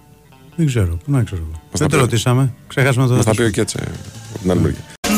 Εδώ μας επιστρέψαμε. bwinΣΠΟΡ εφ εμ ενενήντα τέσσερα κόμμα έξι. Το πρεσάρισμα συνεχίζεται. Μετά στον Νικολογιάννη. Και Βάιο Τσούτσικα. Νέος Χιαζόπουλος έχει για λίγο δώσει έτσι μια ανάσα στον Κυριάκο Σταθερόπουλο, στην τεχνική και μουσική επιμέλεια, στο Τρίτα Μπάκο, στην οργάνωση παραγωγής της εκπομπής. Πάντα μαζί μας η bwin. Εγώ να σας πω ότι έχει και παγκόσμιο κύπελλο μπάσκετ. Το παγκόσμιο κύπελλο μπάσκετ έφτασε στην bwin με μια προσφορά χωρίς κατάθεση που μοιράζει εκπληκτικά δώρα. Η προσφορά ισχύει για λίγες μονομέρες. Ρυθμιστή σε ΕΕ, συμμετοχή για άτομα άνω των είκοσι ενός ετών. Παίξει υπεύθυνα, όροι και προϋποθέσεις στο bwin.gr. Και πάμε αμέσως στον Νίκο Αθανασίου. Μας πει λεπτομέρειες από το πόσο ο Παναθηναϊκός τώρα ανασυντάσσεται, ξεκουράζεται, στέλνει διεθνείς δεξιά και αριστερά, φτιάχνει λίστες, όλα αυτά μαζί. Καλημέρα σας κύριε Αθανασίου, τι κάνετε? Καλημέρα, γεια σου Νίκο, καλημέρα. Καλημέρα Τάσο. Τι κάνετε? Καλά, καλά, μια χαρά, μια χαρά, μια χαρά. Εντάξει, νομίζω ότι η είδηση της ε, χθεσινής μέρας που μπορούμε να συζητήσουμε και σήμερα έχει να κάνει με την ευρωπαϊκή λίστα, με την απόφαση του Ιβάν Γιοβάνοβιτς να αφαιρέσει από αυτή τον Μπένιαμιν Βέρμπιτς και να συμπεριλάβει τον Έρικ Πάλμερ Μπράουν. Μια απόφαση η οποία α, ήρθε α, ως συνέχεια της προηγούμενης λίστας. Αυτή είναι έτσι κι αλλιώς η μοναδική αλλαγή. Ο προπονητής έκρινε ότι είναι ok, έχει λύσει στα εξτρέμ με τέσσερις ε, ποδοσφαιριστές, ενώ τον ε, Παλάσιος, τον Μαντσίνι, τον Αϊτόρ και τον Μπερνάρτ, ο οποίος σε αρκετά παιχνίδια έχουμε δει στη φυσική του θέση στο αριστερό άκρο της επίθεσης, και προφανώς προτίμησε να έχει μία τέταρτη λύση στα στόπερ με τον ε, Αμερικανό κεντρικό αμυντικό, ο οποίος έκανε τον δεκαδάτο ντεμπούτο του με τη φανέλα του Παναθηναϊκού στα, στα Γιάννενα. Το ότι έμεινε εκτός ο Βέρμπιτς δεν σημαίνει κάτι για το μέλλον του στον Παναθηναϊκό, όπως επίσης το ότι έμεινε εκτός και ο Κλέιν Χέισλερ, που έτσι κι αλλιώς ήταν εκτός από τα παιχνίδια με την Μπράγκα καθώς ήταν τραυματίας. Είναι δύο ποδοσφαιριστές όπως και ο Ζέκα και ο Γερεμέγεφ, που ούτε και αυτοί συμπεριλήφθηκαν στη λίστα, που υπολογίζονται κανονικά. Είναι πιεσμένη η κατάσταση με την ευρωπαϊκή λίστα του Παναθηναϊκού. Το είχαμε διαπιστώσει από τις πρώτες δηλώσεις στα παιχνίδια με την Τρίπλα. Το καταλαβαίνουμε όλοι ότι ο προπονητής ήταν σε δύσκολη θέση, έπρεπε κάποιος να μείνει έξω, και η απόφαση αυτή ε, είχε να κάνει με τον Βέρμπιτς ε, και τον Μπράουν, ο οποίος θα βρίσκεται στη διάθεση του Σέρβου προπονητή για τα παιχνίδια στο Europa League. Τώρα από εκεί και πέρα να πω εγώ εδώ, να ξεκαθαρίσουμε κάτι όσον αφορά την ε, κλίση του Βέρμπιτς στην Εθνικής Σλοβενίας και μια φωτογραφία που υπάρχει, ναι, με τον ε, εξτρέμ του Παναθηναϊκού να κάνει το ατομικό του πρόγραμμα, να κάνει ένα ελαφρύ τρέξιμο. Ε, όταν ένας παίχτης τραυματίζεται στη στην ομάδα του και έχει ήδη κληθεί στην εθνική, πρέπει να πάει κανονικά στην εθνική του, να εξεταστεί από τους γιατρούς και έπειτα επιστρέφει πίσω. Την ίδια διαδικασία ακολούθησε και ο Τζούρισιτς. Έτσι, και αυτός έχει πάει στο προπονητικό κάμπ της Εθνικής Σερβίας και αναμένεται να επιστρέψει, όπως αναμένεται να επιστρέψει και ο Βέρμπιτς α, στο Κοροπή. Εγώ εδώ να πω ότι ο Βέρμπιτς δεν έπαθε ε, κάποιον φοβερό και τρομερό τραυματισμό, δεν έχει κάποιο κάταγμα, δεν έχει κάποια αθλάση πρώτου ή δευτέρου βαθμού. Έχει μια διάταση η οποία δεν το απαγορεύει να κάνει ένα ελαφρύ τρέξιμο, για όνομα του Θεού. Αυτά είναι πράγματα τα οποία ε, είναι αυτονόητα και μόνο αν δεν γνωρίζεις ε, το τι γίνεται μπορεί να ξέρεις, να δημιουργηθεί ένα θέμα από το πουθενά. Έτσι, δηλαδή ακόμα, ακόμα ο Βέρμπιτς στους οσημάδες όταν ένιωσε ε, ένα τσίμπημα στο ζέσταμα και μπήκε στη θέση του Αϊτόρ, στη συνέχεια ξανά έκανε ζέσταμα και πιο εντατικό. Εκεί στα σπριντ το τσίμπαγε περισσότερο, προτιμήθηκε να μείνει εκτός και τελικά διαπιστώθηκε ότι έχει μια διάταση. Αυτό όμως το πρόβλημα δεν σου απαγορεύει μέχρι να είσαι απόλυτα οκ okay, να κάνεις ένα ελαφρύ τρέξιμο. Για όνομα του Θεού. Ε, συγγνώμη Νίκο, ε, ναι, γιατί τα λες όλα αυτά, έχει δημιουργεί τόσο μεγάλο θέμα? Ναι, έχει. Γιατί εγώ δεν έχω πάρει χαμπάρι. Πού? Όχι, πού? όχι, όχι. Στα διάφορα social media ε, και εγώ χτες είχα, είχα μηνύματα. Και εγώ χτες είχα μηνύματα, περίμενε, περίμενε. Και εγώ χτες είχα μηνύματα ότι τι κάνει αυτός. Ε, κοροϊδεύει. Παιδιά, λέω. Δηλαδή, συγγνώμη, συγγνώμη. Αυτοί που έχουν στείλει τα μηνύματα. Ναι. Δηλαδή, ο Βέρμπιτς δεν ήθελε να παίξει με ναι. τα Γιάννενα, δεν ήθελε να παίξει. Μπράβο. Όλοι οι παίκτες θέλουν να παίζουν. Έκανε τον τραυματία και πήγε να, κάνει, να παίξουν την Εθνική Σλοβενία. Ναι. Δηλαδή, μόνο σαν σκεπτικό δεν, δεν το συζητάς καν. Απλά, δηλαδή, δεν... απλά εγώ εδώ να πω ότι για τους ανθρώπους οι οποίοι μπορεί να το είχαν απορία, μπορεί να δουν αυτή τη φωτογραφία και ναι, να ρε, παιδί, okay. Εντάξει, καλά κάνεις τη διευκρινίση, αλλά. Ναι. Πώς πήγε στην Εθνική Σλοβενία και τον βλέπουμε να κάνει, ας πούμε, ελαφρύ τρέξιμο. Mm. Ε, γι' αυτό και εγώ νομίζω ένιωσα την ανάγκη να το εξηγήσω σε αυτούς τους ανθρώπους που ξέρεις, θέλουν να το καταλάβουν τι έγινε. Ναι, ναι, ναι. Για να σταματήσουν να στέλνουν μηνύματα. Για αυτούς που μπορεί να νομίζουν ότι ο Βέριτς έμεινε εκτός ε, γιατί βαριόταν να παίξει στους οσημάδες και ήθελε να παίξει, ξέρω εγώ, στα πήγαινε. Καλά από σενάρια, επιστημονικές φαντασίες, άλλο τίποτα. Σε αυτό έχεις δίκιο. Εσύ πώς την είδες την απόφαση αυτή, δεν σε έχω ακούσει. Για τη λίστα. Πώς... Ναι. Αυτή είναι μια απόφαση την οποία συζητάγαμε όλες τις προηγούμενες μέρες. Mm-hmm. Εγώ στο σκεπτικό μου είχα ότι είναι πολύ μεγάλο ρίσκο η ομάδα να πάει να παίξει έξι ευρωπαϊκά παιχνίδια mm-hmm. με τρία στόπερ. Το mm-hmm. Σέγκεφελ, το Μάγνουσον και, ε, και το Γετβάι. Με δεδομένο ότι ε, ο Σέγκεφελ βγάζει κάποιους τραυματισμούς, ο Γετβάι επειδή δεν έχει κάνει προετοιμασία κι αυτός. Και mm-hmm. το θεωρούσα ρίσκο. Είδα ότι έβαλε, έβαλε τον Αράο στόπερ στο παιχνίδι του τελευταίου με τα Γιάννα. Πήγε το μυαλό μου μήπως πως τον έχει σαν τέταρτη λύση, αλλά έχοντας τον Αράο σαν τέταρτη λύση στο στόπερ, τον χάνεις από τα χαφ. Οπότε ήταν μονόδρομος να αποκλείσει ένα εξτρέμ. Δεν γινόταν, δηλαδή δεν μπορούσε. Δηλαδή θα έπρεπε μετά είτε να αποκλείσει ένα εξάρι, το Ρούμπεν ή τον Αράο, είτε να αποκλείσει ένα οκτάρι, τον Βιλένα ή τον Τζέριν, είτε να αποκλείσει ένα δεκάρι, τον Μπερνάρ ή τον Τζούρισιτς, είτε να αποκλείσει ένα μπακ, τον ε, Χουάνκαρ ή τον Μλαντένοβιτς. Ε, είναι μετρημένα κουκιά. Δεν γίνεται να πας με μία λύση σε μία θέση για έξι παιχνιδιά. Ε, βέβαια. Έτσι. Εννοείται. Οπότε θα επιλέξεις το. Ε, ξέρεις, ε, αυτό που, είναι, που κάνει τη μικρότερη ζημιά. Δηλαδή, αυτό που λες και εσύ. Είναι η μονόδρομος ήταν η επιλογή αυτή. Έχει τρία εξτρέμ, τον Μπαλάσου, τον ε, Ματσίνη και τον Αϊτόρ. Και αν χρειαστεί, γιατί έχει παίξει και εκεί πολλά πήγαινε στην καριέρα του, τον Μπερνάρ. Είναι προτιμότερο αυτό από το να πας με τρία στόπερ σε έξι παιχνίδια. Έτσι το βλέπω εγώ. Οπότε μου φαίνεται λογικό.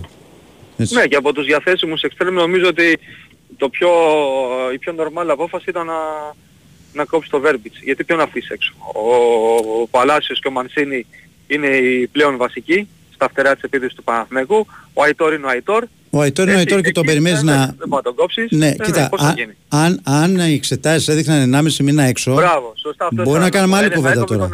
Μπράβο. Αλλά από τη στιγμή που είναι δέκα μέρες και θα είναι έτοιμος μετά τη διακοπή, θα αρχίσει να παίρνει ρυθμό. Ο Αϊτόρ θέλει παιχνίδια και ρυθμό. Και ένα παιχνίδι να του πάει καλά να βάλει ένα γκολ. Πιστεύω αυτό είναι, δεν είναι κάτι. Χώρια που νομίζω ότι φάνηκε στη διαχείριση των πρώτων διπλών αγώνων της χρονιάς, ναι, ότι ο Γιοβάνοβιτς στηρίζει πολλά στο Βέρμπιτς στα παιχνίδια του πρωταθλήματος. Ναι. Δηλαδή μπορεί να τον θέλει και φρέσκο για τα παιχνίδια του ελληνικού πρωταθλήματος στο Βέρμπιτς. Δεν, αυτό, αυτό δεν νομίζω ότι παίζει ρόλο για την λίστα. Mm-hmm. Αλλά από εκεί πέρα σίγουρα είναι και το ελληνικό πρωτάθλημα που είναι πρώτος στόχος του Παναθηναϊκού. Έτσι, έτσι δεν είναι, Νίκο? Αυτή τη στιγμή είναι στόχος βασικός του Παναθηναϊκού το πρωτάθλημα.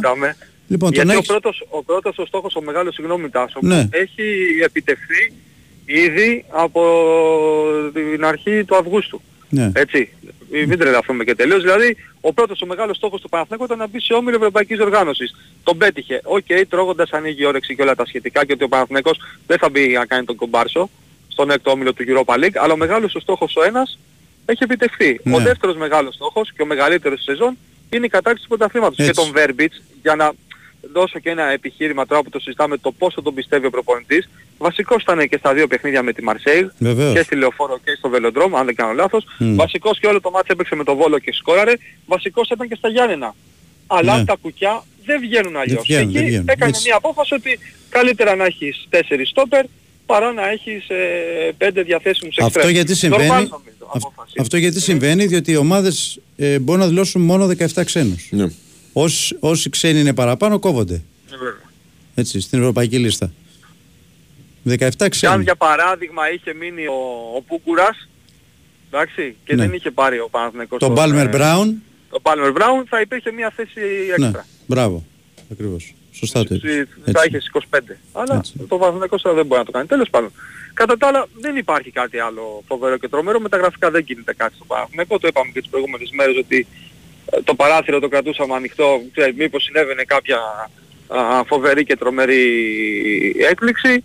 Ε, σε αντίθεση με τις υπόλοιπες ομάδες, α, βασικά με τον ΠΑΟ και με τον Ολυμπιακό, γιατί ούτε και Άκη έκανε κίνηση. Ο Παναθηναϊκός είχε φροντίσει να ολοκληρώσει α, το μεταγραφικό του σχεδιασμό στο τελευταίο δεκαήμερο του Αυγούστου, με τελευταία προσθήκη τον ε, Αράο, και από τη στιγμή που δεν έχει προκύψει κάποια πρόταση για να φύγει κάποιος ποδοσφαιριστής, νομίζω ότι οι πιθανότητες παραμένουν Uh, μηδενικές, mm-hmm, να γίνει κάτι μέχρι τις έντεκα Σεπτεμβρίου. Μάλιστα. Ωραία. Νικόλα, μας ευχαριστούμε πάρα πολύ. Ε, είναι Νικό. Εγώ σε ευχαριστώ. Καλή, καλή σας μέρα. Για... Πάμε διαφημίσεις. Η bwinΣΠΟΡ εφ εμ ενενήντα τέσσερα κόμμα έξι. Η Big Win παίζει στο ρυθμό του παγκόσμιου κυπέλου μπάσκετ και παρουσιάζει τα μεγαλύτερα αστέρια των παρκέ.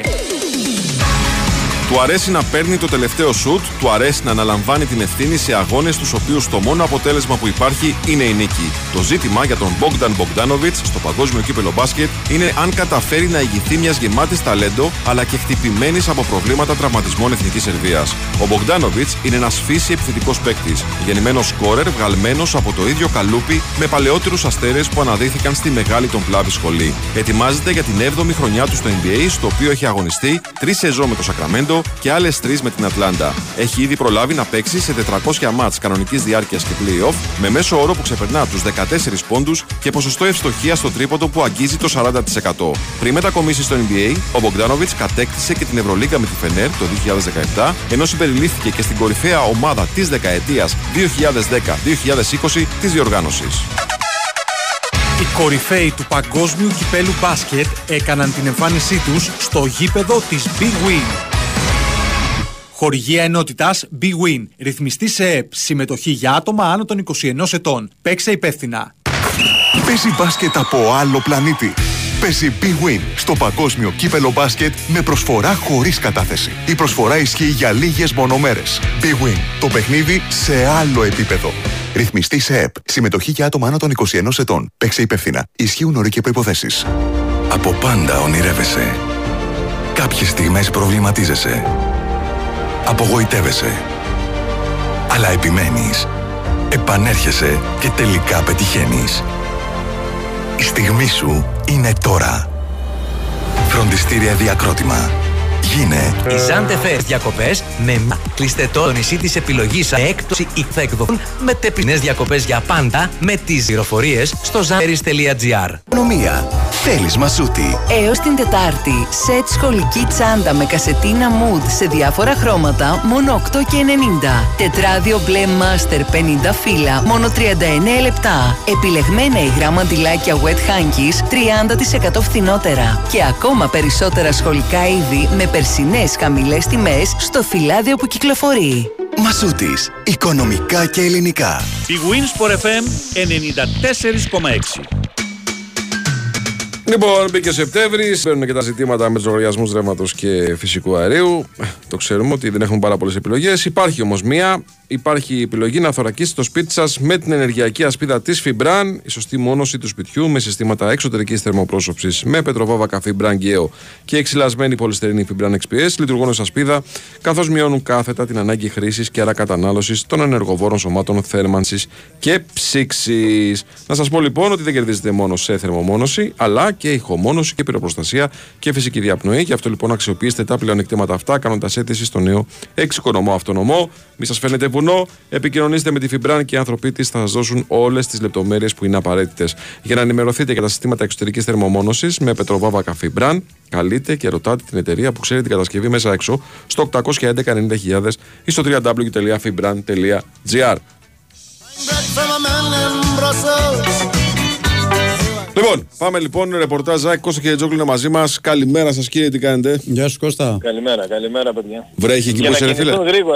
Να κληθούν γρήγορα, γιατί όποιος πρόλαβε τον κύριο Νίδα, παιδιά, στο εξοικονομό. Ναι, χαμός γίνεται. Ναι, ναι, οπότε να απευθυνθούν στη Φιμπράν που μας στηρίζει όσο το δυνατόν γρηγορότερα. Έτσι, έτσι. Οι υποψήφοι πελάτες θέλω. Ε, σωστό, σωστό, σωστό, σωστό. Δεν βρέχει, εκεί βρέχει παιδιά. Ό, ακόμα, όχι, όχι ακόμα, αλλά, αλλά φορτώνει πολύ. Γεμίζει, γεμίζει, φορτώνει. φορτώνει. Λες να είναι σαν το στόπερ μας η βροχή. Μια και ξεκίνησες από εκεί. Βλέπεις Μπράμπετς? Όχι, χθες δεν είχα τέτοια πληροφορία για τον Μπράμπετς. Χθες έγιναν ας πούμε επαφές με παίχτες κτλ. Τελικά δεν τελεσφόρησε κάτι μέχρι το βράδυ, mm-hmm. αλλά μου, μου υπόθηκε ότι όχι για τον Μπράμπετς. Uh-huh. Και επίσης παρεμπιπτόντως μια και ερώτησα τόσο και ήταν σωστή ερώτηση γιατί ακούγεται πολύ το όνομα, ε, και για το Φανφέρ δεν υπάρχει διάθεση από την ΑΕΚ ε, να δοθεί, υπάρχει ενδιαφέρον από τον Άρη, αλλά δεν υπάρχει διάθεση από την ΑΕΚ να φύγει ο Φανφέρ, mm-hmm. να δοθεί ο Φανφέρ. Γιατί το είπα, γιατί είχαν συνδεθεί αυτά τα δύο, ίσως σε κάποια ανταλλαγή. Να σου πω κάτι, εύκολο είναι να συνδεθεί, Κώστα. Λες τι θέλει, ο άλλος θέλει σεντερφόρ, ο άλλος θέλει στόπερ. Ναι, και με δεδομένο ότι ο Άρης παίρνει το Βέλεθ, καταλάβες. Και είπε χθες ο Καρυπίδης ότι. Είπε χθες ο Καρυπίδης ότι ο λόγος που δεν έφυγε ο Μπράμπετς πριν δεκαπέντε μέρες ήταν δεν είχαν τον αντικαταστήσω τότε. Και έχεις συνδυαστεί όλο αυτό. Τώρα έχει. Εντάξει, η προσωπική μου γνώμη την έχω ξαναπεί και τότε που ήταν για τον Παναθηναϊκό ότι είναι ένας αξιόλογος παίκτης ο Μπράμπετς. Ναι, εννοείται, τι το συζητάμε, εννοείται. Απλά από την ΑΕΚ αυτό που γνωρίζω είναι ότι δεν υπάρχει ενδιαφέρον και δεν, υπάρχει, δεν, είναι, και, δεν, υπάρχει, δεν είναι και ζεστή για το συγκεκριμένο παίκτη. Μάλιστα. Ε, τώρα, ε, περιμένουμε τη λίστα, η ΑΕΚ δεν την ανακοινώνει, είναι κάτι που ο Αλμέιδα το επιθυμεί, δεν ξέρω για ποιο λόγο. Ε, και δεν είχε ανακοινώσει τη λίστα και τις άλλες δύο φορές τη μάθαμε από την ΟΕΦΑ κατευθείαν, έτσι θα γίνει και τώρα. Περιμένουμε κάποια αλλαγή. Ε, ε, δεν νομίζω. Ναι. Ε, αλλαγή θα γινόταν αν έπαιρνε ένα στόπερ χθες και, και αποφάσισε να το δηλώσει, γιατί είχα πει και χθες ότι δεν είναι και τόσο εύκολο τώρα για τον Αλμέιδα σε αυτή τη φάση που είναι και έτσι όπως είναι στενά τα πράγματα ε, στο ρόστερ να, να, να έβγαζε και άλλο παίχτη. Mm-hmm. Ε, αλλά τώρα δεν, δεν θα μπει σε αυτό. Ε, δεν, δεν χρειάστηκε δηλαδή να, να κάνει κάποια επιλογή. Οι πληροφορίες που έχουμε από την ΑΕΚ είναι ότι μέχρι τις έντεκα του μήνα θα προσπαθήσει να φέρει άλλον center back, να έχει τέσσερις έμπειρους αυτό που έχουμε πει. Mm-hmm. Ε, πάνω σε αυτό να, να μιλήσουμε γιατί σίγουρα υπάρχει και υπάρχουν και πολλές διαμαρτυρίες από τον κόσμο, εύλογες ε, κατά με. Εντάξει, βέβαια είναι κάποια που, πράγματα που ξεφεύγουν ναι, από την τέτοια, αλλά σε, σε κάθε περίπτωση όλοι πιστεύουν ότι ένα center back το, η ΑΕΚ το χρειαζόταν. Νομίζω ότι ήταν και στο βασικό σχεδιασμό της ΑΕΚ, Κώστα, ότι θα πάρεις center back η ΑΕΚ. Έτσι είναι. Κοιτάξτε, ε, τώρα επειδή δεν νομίζω να πιστεύει κανείς ότι η ΑΕΚ δεν μπόρεσε να βρει ένα παίχτη μέσα σε τρεις μήνες να πάρει, ας πούμε. Να βρει ε, αυτό που ήθελε, μπορεί να το κατάφερε. Εντάξει, το, και αυτό το θεωρώ δύσκολο. Από τη στιγμή mm. που ε, το βασικό της δίδυμο το έχει, mm-hmm.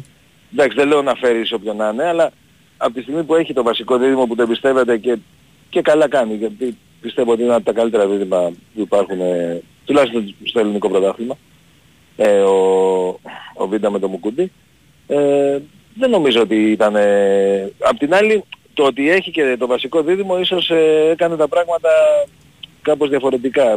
Θεωρώ ότι η αλλαγή που έγινε και υπήρξε αυτή, πώς να το πω, αυτή η καθυστέρηση και αυτό το μπρος πίσω ε, έχει να κάνει με την προετοιμασία. Πιθανόν, αν ερμηνεύσουμε πάλι τις δηλώσεις του Αλμέιδα που είχε κάνει όταν τελείωσε η προετοιμασία, που είχε πει ότι δεν, ε, δεν βιάζεται για center back πλέον τότε και είχε πει ότι υπάρχουν δύο νέα παιδιά, εννοώντας το Χρυσόπουλο και το Ρόξαν, εν, ενώ το, ότι του αρέσει να βάζει και παίχτες από άλλες θέσεις να καλύπτουν ε, τη θέση του center back.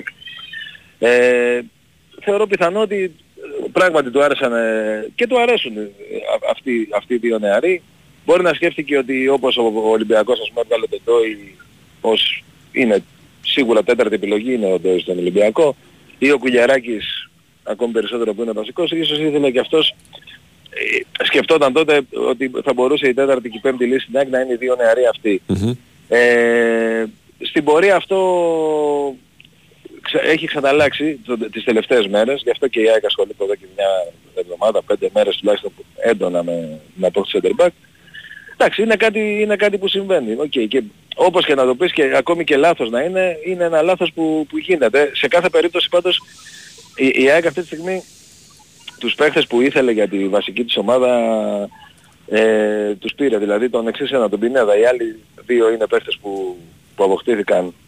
Ο Πόνσε και ο Πιζάρο είναι παίχτες που θα, σίγουρα θα κάνουν πάρα πολλές συμμετοχές. Δεν ξέρω τώρα αν κάποια στιγμή καταφέρει ένας από αυτούς να γίνει και βασικός, όταν λέμε βασικός, όπως είναι ο Γκαρσία, ξέρω εγώ, ή ε, ποιον άλλο να πω, δεν έχει και πολλούς που να πούμε ότι σε κάθε μάτς ξεκινάει. Ο Πινέδα. Ε, ναι, ο Πινέδα ξεκινάει απλά σε διάφορες θέσεις. Ο Βίντα. Ε, ναι, για τα στόπερ τα ναι. είπαμε. Λέω για τους δύο που είναι μεσοεπιθετικοί, γιατί μεσοεπιθετικά η, η ΑΕΚ κάνει rotation και μέσα στο παιχνίδι και, και πολύ συχνά και, στη, και στην αρχική εντεκάδα. Τα, την άμυνα δεν την, δεν την αλλάζει πάρα πολύ. Ναι, ναι, ναι, δηλαδή... ναι, δεν την πειράζει. Και, και εντάξει, και, και είναι λογικό αυτό, γιατί ξέρεις, η αμυντική είναι και θέμα συγχρονισμού, είναι να μάθουν ένα στον άλλον περισσότερο ε, πώς παίζουν.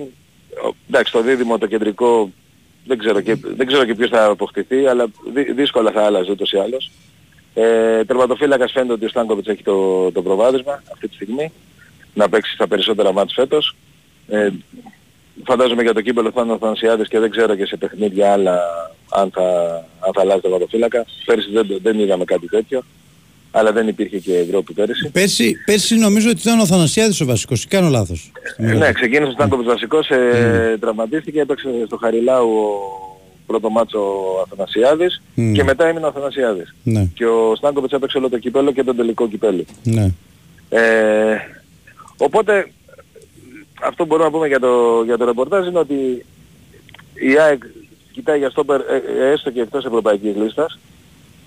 Δεν... Ε, όπως φάνηκε δεν, δεν ήταν το, το απόλυτο ζητούμενο αυτό, δηλαδή να έχει αναμένα σε περιπτώσει στην Ευρώπη. Προφανώς θεωρεί ότι με τους τρεις είναι καλυμμένος και δεν, ε, δεν, δεν ξέρω, δεν, δεν ήθελε ίσως να αφήσει και κάποιον άλλον έξω από, από τους υπόλοιπους που, που υπήρχαν. Ε, και μέχρι έντεκα του μήνα περιμένουμε να δούμε. Θεωρώ ότι αν, αν πάρει και ένα center back ε, θα είναι ok και πιστεύω ότι αυτό θα μπορούσε να έχει γίνει από τον Ιούλιο, οπότε δεν θα υπήρχε και τώρα και αυτή η αναστάτωση που υπάρχει στον κόσμο ε, για το ότι δεν αποκτήθηκε κεντρικός αμυντικός. Ναι.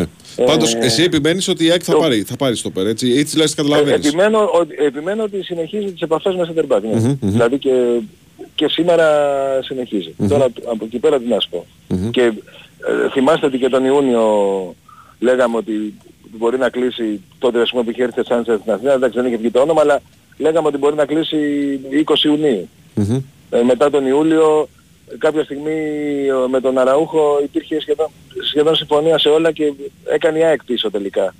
Ε, οπότε με, με, με όλα αυτά που έχουν γίνει στο συγκεκριμένο θέμα δεν, δεν μπορώ και εγώ να, να δεσμευτώ και να πω. Ναι, προφανώς, όχι. Εντάξει, σωστά το τοποθετείς, που... γίνονται επαφές ακόμα. Ναι.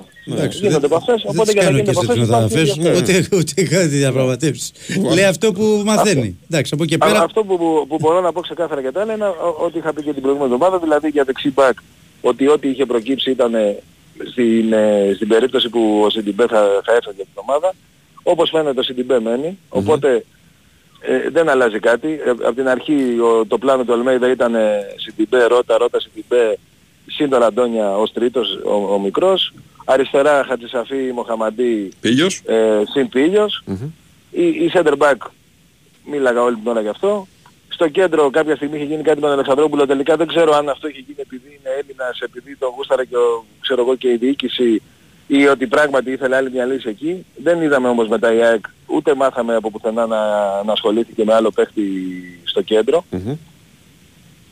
Επίθεση, εντάξει, είναι... Δηλαδή ούτε αυτοί που είναι τώρα δεν μποράνε που λέει ο λόγος. Δηλαδή ο Φανφέρδας που είναι τρίτος σεντερφόρ και παίζει ένα στην ΑΕΚ. Οπότε δεν, δεν νομίζω ότι υπάρχει κάποια άλλη περίπτωση. Οπότε αυτό που έχουμε να περιμένουμε είναι, είναι σεντερμπακ. Και πλέον δεν ισχύει και αυτό που λέγαμε ότι αν πουληθεί κάποιος, γιατί πλέον δεν υπάρχουν αγορές. Δηλαδή η Σαουδική Αραβία νομίζω είναι μέχρι τις εφτά του μήνα, η Τουρκία μέχρι έξι.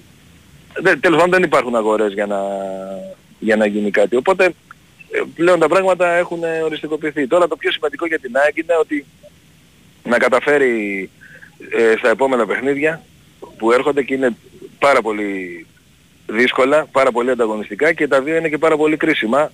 Ε, τα, τα ντέρμπι τα ελληνικά, δηλαδή με Ολυμπιακό στη Φιλαδέλφια και με Παναθηναϊκό στη Λεωφόρο. Ενδιάμεσα υπάρχει και ένα τρομερά δύσκολο παιχνίδι με την Μπράιτον ε, στην Αγγλία. Δεν, δεν έχει την κρισιμότητα των άλλων δύο, γιατί ό,τι και να προσπαθήσει να κάνει στον Όμιλο, ε, εντάξει, είναι ένα παιχνίδι που ξέρεις, άμα, άμα πάρει ένα πόντο ας πούμε στην Αγγλία θα είναι κάτι το εκπληκτικό, αλλά δεν, δεν νομίζω ότι θα κρυφθεί από εκεί το αν θα καταφέρει να κάνει κάτι. Συμφωνώ. Το, το πάρα πολύ δύσκολο Όμιλο που έχει, που έχει βρεθεί. Ε, έρχονται πάντως τρία πάρα πολύ δύσκολα παιχνίδια, οπότε ε, είναι, είναι πραγματικά το, τουλάχιστον να, να μην γίνουν άλλα λάθη και άλλα γκολ δώρα. Ε, όπως έχει κάνει η Άγιαξ στα παιχνίδια, τουλάχιστον στα δύο τελευταία. Τουλάχιστον στα δύο τελευταία, αλλά και με το... Έχει κάνει η Άγιαξ στα παιχνίδια, τουλάχιστον στα δύο τελευταία. Τουλάχιστον στα δύο τελευταία, αλλά και με το Πανσεραϊκό υπήρχε... Το γκολ που δέχτηκε υπήρχε πρόβλημα στην άμυνα. Ε, και, και με τη Χάιντουκ, ξέρω εγώ, αν θυμάστε, στο... κάνει να μπω στο Στάνκοβιτς και ο Μουκουντία την αντίεψη την μπάρα, σηκώνει το χέρι για offside, δηλαδή... Πρέπει να υπάρξει μεγαλύτερη έτσι συγκέντρωση στη... στην άμυνα να αποφευθούν τα λάθη. Από εκεί πέρα εντάξει είναι και η δυνατότητα του αντιπάλου και πάντα δεν μπορείς να είσαι πάντα... Κάποιος θα καταφέρει να, να ανοίξει και την άμυνά σου και να κάνει ευκαιρίες, αλλά τουλάχιστον να μην δίνεις τις ευκαιρίες η ίδια η ομάδα. Ναι, έτσι μόνος. Ωραία. Κώστα μου, σε ευχαριστούμε πάρα πολύ. Κωστή. Να είστε καλά παιδιά. Γεια, γεια, γεια. Προλάβαμε... Λοιπόν, εδώ είμαστε, επιστρέψαμε λίγο μετά τις έντεκα και τριάντα, bwinΣΠΟΡ εφ εμ ενενήντα τέσσερα κόμμα έξι. Το πρεσάρισμα συνεχίζεται μετά στον Νικολογιάννη. Και Βάιο Τσούτσικα και. Και Γιάκο Σταθερόπουλο στα πλατό. Και, και στο τρίτα μπάκο. Στο στούντιο. Μέσα. Όχι μόνο έξω, πλέον και μέσα. Έχεις απέναντί σου λοιπόν τώρα τον Μπογιέτ. Ρώτα τον. Κύριε Μπογιέτ. Mm. Γουστάβο, καλημέρα σας κύριε, τι κάνατε. Καλημέρα, Γουστάβο. Καλημέρα. Γκάτσιες. Λοιπόν. Ρώτα, ρώτα. Λοιπόν, τι έγινε, ε, δεν είχες ε, πάρει τα γυαλιά σου μαζί όταν έφτιαχνες τις κλήσεις, δεν είχες δει τα μάτς του καλοκαιριού, τι είχε γίνει, για πες. Και μας τα μπέρδεψες λίγο. Δεν θα πω. Έδωσε απαντήσεις όμως, ε. Είναι απαντήσεις ο... ναι, στην προπόνηση της εθνικής ομάδας στο Μαζαράκι. Mm-hmm. Ε, μάλιστα να πω ότι ξεκίνησε απευθείας να, να τοποθετείται χωρίς να ρωτηθεί καν για τις κλήσεις, απευθείας δηλαδή στο ξεκίνημα. Yeah. Καλά, το μόνο σίγουρο. Yeah. Όλοι έτσι νομίζω, δεν είναι μόνο mm. ο Πογιέτ. Ε, έδωσε κάποιες εξηγήσεις σχέση με τις επιλογές. Mm. Ε, αν θέλετε να τα πάρουμε τη σειρά, είπε ότι συμβαίνουν παράξενα πράγματα το τελευταίο διάστημα. Ε, αναφέρθηκε ε, στις κλήσεις που έκανε, δικαιολόγησε δηλαδή τις επιλογές του Ρουανός τεχνικός. Φυσιολογικά θα απαντήσει κάποιος, τι θα κάνει.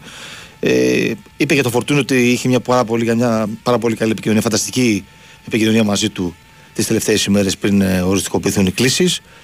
Ε, το εξήγησε ότι δεν θα είναι ούτε αυτή τη φορά στις κλήσεις. Και βέβαια τα ξέρουμε τα υπόλοιπα ότι ο Φορτούνης έβγαλε μια δήλωση ότι σταματάει την εθνική κτλ. Ε, τώρα για τον Φορτούνη να πω, το είχαμε πει και στο, με το Βάιο τις ημέρες εκείνες, ότι ούτως ή άλλως δεν θα ήταν, ούτε, δεν θα ήταν και τώρα στις κλήσεις της εθνικής mm. ο, ο Φορτούνης. Γι' αυτό σταμάτησε ο Φορτούνης.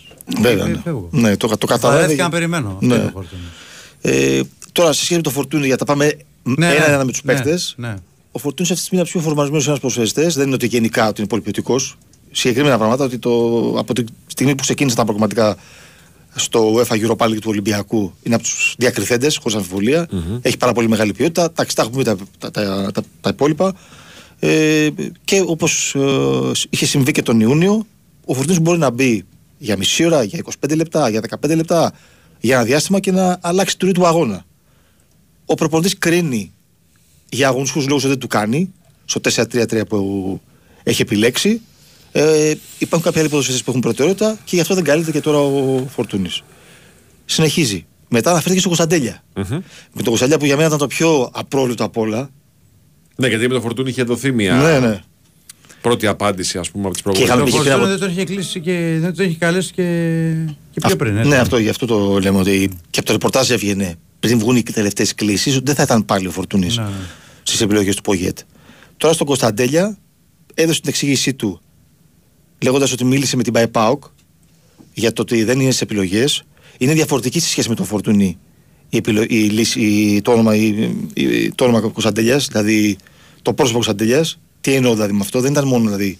Ήταν κυρίως εξωαγωνιστικά τα ζητήματα ε, για τον ε, Κωνσταντέλια που δεν κλείθηκε. Δηλαδή. Θέμα ναι, συμπεριφοράς. Δεν ήταν αγωνιστικό το θέμα. Έχει να κάνει με την παρουσία τους στη, στην ομάδα. Δε, κανείς δεν ξέρει, δηλαδή δεν είναι να επιβεβαιώσουμε κάτι, αλλά δεν ήταν αγωνιστικό το θέμα του Κωνσταντέλια που δεν κλείθηκε. Και γι' αυτό λόγο ενημέρωσε και την ΠΑΕΠΑΟΚ, ε, μόλις έγιναν γνωστές οι κλήσεις, ότι δεν κλείθηκε ο Κωνσταντέλια γι' αυτό και αυτό το λόγο. Ο ΠΑΟΚ όμως έβγαλε ανακοίνωση. Όπως είπε και χθες ο, ο Πογέτη, είναι κάποιες ιδιωτικές συζητήσεις, δεν μπορώ να σας πω, δεν θα το κάνω ποτέ. Δεν, δεν είμαι τέτοιος άνθρωπος να αναφέρω τι έχει συμβεί. Με την κάθε μια περίπτωση και την επικοινωνία που είχαμε την ομάδα του ΠΑΟΚ, με τον Φορτούνη κατεδίαν και τα τηλεφωνικά κτλ. Ναι. Ε, μπορώ να σας διαβεβαιώσω ότι δεν έχει να κάνει με το αγωνιστικό του Κωνσταντέλια. Ναι, ο ΠΑΟΚ όμως δεν είναι αυτό που λέει ο Πογιέτ. Ναι, γιατί ναι, δεν ναι. ανακοίνωση. Ο ΠΑΟΚ κατέδρασε έντονα και για τον Πογιέτ και για τον Κωνσταντινίδη και για τον Φίσα ναι. ότι δεν γίνεται σωστή δουλειά και είναι ακατανόητο αυτός που συμβαίνει ποδοσφαιρικά να μην κληθεί ο Κωνσταντέλια. Ναι, βέβαια. Mm. Άμεσα την δράση του ΠΑΟΚ. Ακολούθησε χθες η κουβέντα του Γκουστάβο Πογιέτ, η δηλώση του. Αλλά σας λέω ότι δεν είναι αγωνιστικό του Κωνσταντέλια. Έχει να κάνει με εξωαγωνιστικά ζητήματα. Ε, θα πω επίσης ότι ο, ο Πογέτη, επειδή είναι ένας προπονητής που του αρέσει, έχει πάντα στο μυαλό του, σε, σε πρώτο πλάνο που λέμε, πέρα από τα αγωνιστικά και τη λογική του στο γήπεδο, ε, θέλει να τηρούνται κάποιοι κανόνες στην ομάδα, στο εσωτερικό. Ναι. Τα ωράρια, αυτά, πότε κατεβαίνουν στις ομιλίες, στα πρωινά, στα γεύματα, στην προπόνηση που θα στο γήπεδο. Σε αυτά είναι πολύ τυπικός. Mm-hmm. Δηλαδή θέλει να δουλεύουν στην εντέλεια. Άρα ε... εδώ υπονοείς ότι ε, δεν είπε. ήταν τόσο τυπικός. Είπα, είπα ότι δεν είναι αγωνιστικό, είναι εξωαγωνιστικό. Ναι. Ναι. Όχι, ότι δεν, ότι, ε, δεν είναι τυπικός ο Κωνσταντέλιας σε ερωτήρηση. Ε, κάτι συμβεί, έχει συμβεί κάτι, ναι. δεν, δεν ναι. είπα ότι κάθε φορά δεν βγαίνει δε Βέβαια, αυτό που δε... κάνουμε τώρα δεν είναι σωστό, να ξέρεις. Mm-hmm. Αυτό κανονικά θα έπρεπε ο κύριος Πογέτη να βγει να το πει ο ίδιος. Δεν είναι δουλειά των δημοσιογράφων να βγεις και πες ότι έγινε αυτό, έγινε. Τι πάει να πει, δεν λέω και δεν κάνω. Πρέπει ο κόσμος να ξέρει για ποιο λόγο δεν έχεις καλέσει έναν παίκτη ο οποίος είναι. Τι να σου πω, το, το πιο. Από τους πιο ταλαντούχους. Ναι, δεν είπε συγκεκριμένα. Ναι, δεν είπε, ε, θα αλλά έπρεπε ανέφερε, να το πει όμως. Αλλά στην κουβέντα, στην απάντησή του, αφήνει ξεκάθαρα να καταλάβει κάποιος ότι δεν ήταν το αγωνιστικό το θέμα του Κωνσταντέλια. Το λέει αυτό δηλαδή. Ξέρω Πάοκλι. Ξέρω Πάοκλι. Άρα, άρα λοιπόν διαχωρίζουμε το, το, το Φορτούνι με το Κωνσταντέλια. Είναι okay. διαφορετικές περιπτώσεις okay. στο, στην αντιμετώπιση από τον προπονητή. Και αν έφερε για τον Κωνσταντέλια, θα δούμε τώρα στον, στα μάτια του Οκτωβρίου που ακολουθούν ακόμα δύο παιχνίδια για την εθνική μας ε, τι θα συμβεί και αν θα είναι στις κλήσεις ο Κωνσταντέλια. Δεν αφιεστεί κανένα το, το τέλος του Κωνσταντέλια. Είναι από τους ταλαντούχου ξένου ποδοσφαιριστές. Θα δούμε σε ένα μήνα τον Κωνσταντέλια όμως. Σημαίνει αγωνιστικά θα το δούμε τον Κωνσταντέλια σε ένα μήνα. Ή θα είμαστε στην Τούμπα και θα βλέπουμε πώς συμπεριφέρεται. Εντάξει, γενικά πάτησε το. Θα το δούμε και θα το. Αυτό. Καταλαβαίνετε. Δεν βγάζει άκρα, αδερφέ. Δεν βγάζει άκρα. Δεν βγάζει άκρα. Δεν πείθει με τις απαντήσεις, δεν πείθει για μένα. Ούτε του Φορτούνη σοβαρό. Όταν δεν τα λες όλα. Ούτε του Φορτούνη φίλε είναι σοβαρό. Δεν είναι δυνατόν ο καλύτερος ένας χάφ αυτή τη στιγμή να τα λέμε όλα. Να μείνει στην εθνική ομάδα. Τέλος. Δεν υπάρχει, δεν μου κάνει, δεν μου πάει. Παίζει παιδιά Μαντόπουλος να ρεμίσει. Όχι, όχι. Την αλήθεια λέμε. Και εγώ σας λέω το ρεπορτάζ σας. Σας λέω γιατί τα μισή μου παράλληλα. Είπα για το Φορτούνι ότι μπορεί να παίξει μισή ώρα, σαράντα λεπτά, δεκαπέντε λεπτά και να είναι καθοριστικός. Το ίδιο σημαίνει για τον Κωνσταντέλια. Βέβαια ο Κωνσταντέλιας είναι πιο. Δεν είναι όριμος όπως ο Φορτούνης. Αλλά βλέπουμε το παιδί έχει μπει. Ήταν στις τελευταίες κλήσεις του Ιουνίου ο Κωνσταντέλιας και στις προηγούμενες του, του Μαρτίου mm-hmm. ήταν κανονικά. Mm-hmm.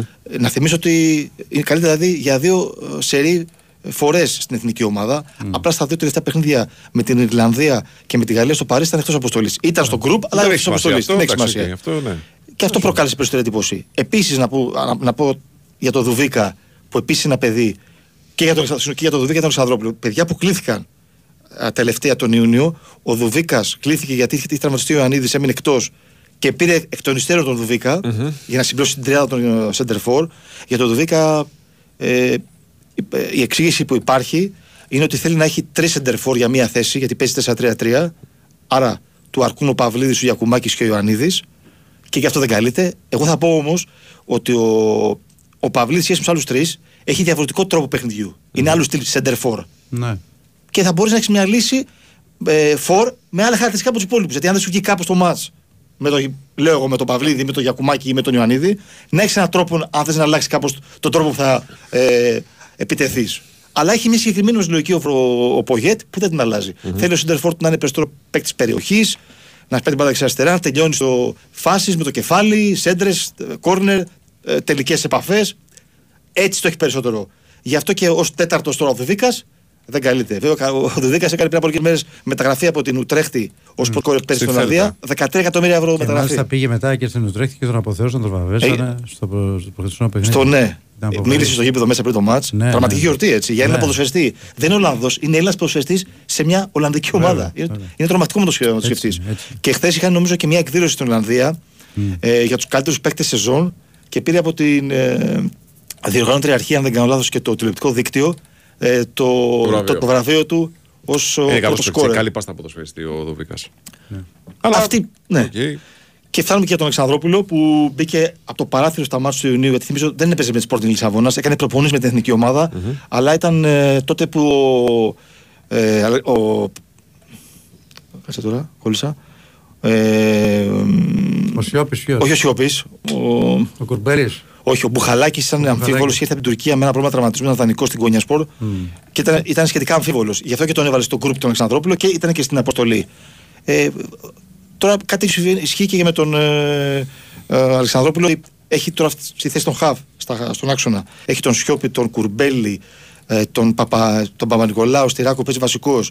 Έχει τον Μάνταλο ε, που μπορεί να παίξει σε αυτή την θέση σαν ε, οχτάρι. Και άλλος ένας είναι, γιατί κόλλησα και εγώ τώρα. Α, και τον, ε, ε, τον, και τον Μπουχαλάκη. Mm-hmm. Έχει πέντε παίκτες για δύο παίκτες στα Χαβ. Mm-hmm. Και γι' αυτό και δεν κλείθηκε και ο, ο Αλεξανδρόπουλος. Δεν άφερε χθες τον Αλεξανδρόπουλος συγκεκριμένα. Σας λέω τι γίνεται. Δύο ναι. Και στο Βαρτούνι και στο Κωνσταντέλιας. Ναι. ναι. Και μετά είπε για παίκτες που είναι που υπό παρακολούθηση, είπε και εκεί το Δουβίκα, είπε για το ογδόντα ένα πρωτάθλημα πολύ καλό με την Cardiff της Champions League που ξεκίνησε εξαιρετικά. Επανέλαβε για ακόμη μια φορά το θέμα του Κολβέτσιου. Το είχε πει και στην ε, συνάντηση που είχε με τους δημοσιογράφους τον Ιούνιο. Ότι το ο όνομα Βαγιανίδης το είχε αναφέρει ποτέ? Όχι. Όχι, δεν το αναφέρει καθόλου το Βαγιανίδη. Αλλά θα σου πω γι' αυτό. Είπε για αυτούς τους παίκτες που ανέφερα ότι mm. είναι ένα γκρουπ τριάντα πέντε σαράντα ποδοσφαιριστών που παρακολουθεί ο προπονητής. Για τον Βαγιανίδη που είναι μέσα σε αυτούς, mm. τον παρακολουθεί στενά πλέον χωρίς αμφιβολία, τον είδε στα παιχνίδια αυτά πραγματικά. Έχει συμμετέχει μια πολύ καλή άποψη. Αλλά τώρα επειδή παίρνει δύο ακραίους μπακ και δεξιά και αριστερά, θεωρεί ότι ο Μπάλτοκ κατά κύριο λόγο αλλά και ο Ρότα ότι είναι πιο έτοιμοι για την εθνική ανδρών. Mm-hmm. Ε, παρακολουθείτε mm. και θα φανεί στα επόμενα παιχνίδια. Ε, μπορεί κάποιος να πει ότι ο Βαγιανίδης τώρα είναι σε καλύτερη κατάσταση από το Ρότα. Καλά, τώρα okay, χτύπησε κιόλας, αλλά λέμε ναι, πριν χτύπησε. Ναι, ναι, ναι. Πριν χτύπησε. Ο Βαγιανίδης πιθανότατα τώρα είναι σε καλύτερη κατάσταση από το Ρότα. Ναι. Γιατί πέσει πιο πολύ, είναι και σε πιο καλή φόρμα. Ναι. Το πιστεύω κι εγώ αυτό. Ναι. Αλλά έχει προπονητής μια λογική που όταν φτιάξει ένα γκρουπ ποδοσφαιριστών δύσκολα θα αλλάξει πράγματα. Mm. Και στο, εγώ θα πω στο τέλος της ημέρας, κύριε, όλοι θα κρυφθούν στο αποτέλεσμα. Ναι, καλά, έτσι θα κρυφθεί και ο Πογέτ. Στο τέλος δηλαδή της προγραμματικής διαδικασίας, τώρα δηλαδή, τον, τον Νοέμβριο, γιατί είχε ακόμα δύο τώρα, δύο τον, τον Οκτώβριο και ένα μάτς τον Νοέμβριο, πέντε μάτς ακόμα. Mm-hmm. Θα φάνει στα τελευταία πέντε μάτς, και αν δεν υπάρχει αυτή η ευκαιρία, αν δεν τα καταφέρουμε αυτό, υπάρχει μια δεύτερη ευκαιρία το Μάρτιο, στα play-off, έναν ημιτελικό και ένα τελικό, του Nations League που έχουμε τη δεύτερη ευκαιρία, θα κριθεί εκεί ο Πογέτ για τις επιλογές του όλο αυτό το διάστημα.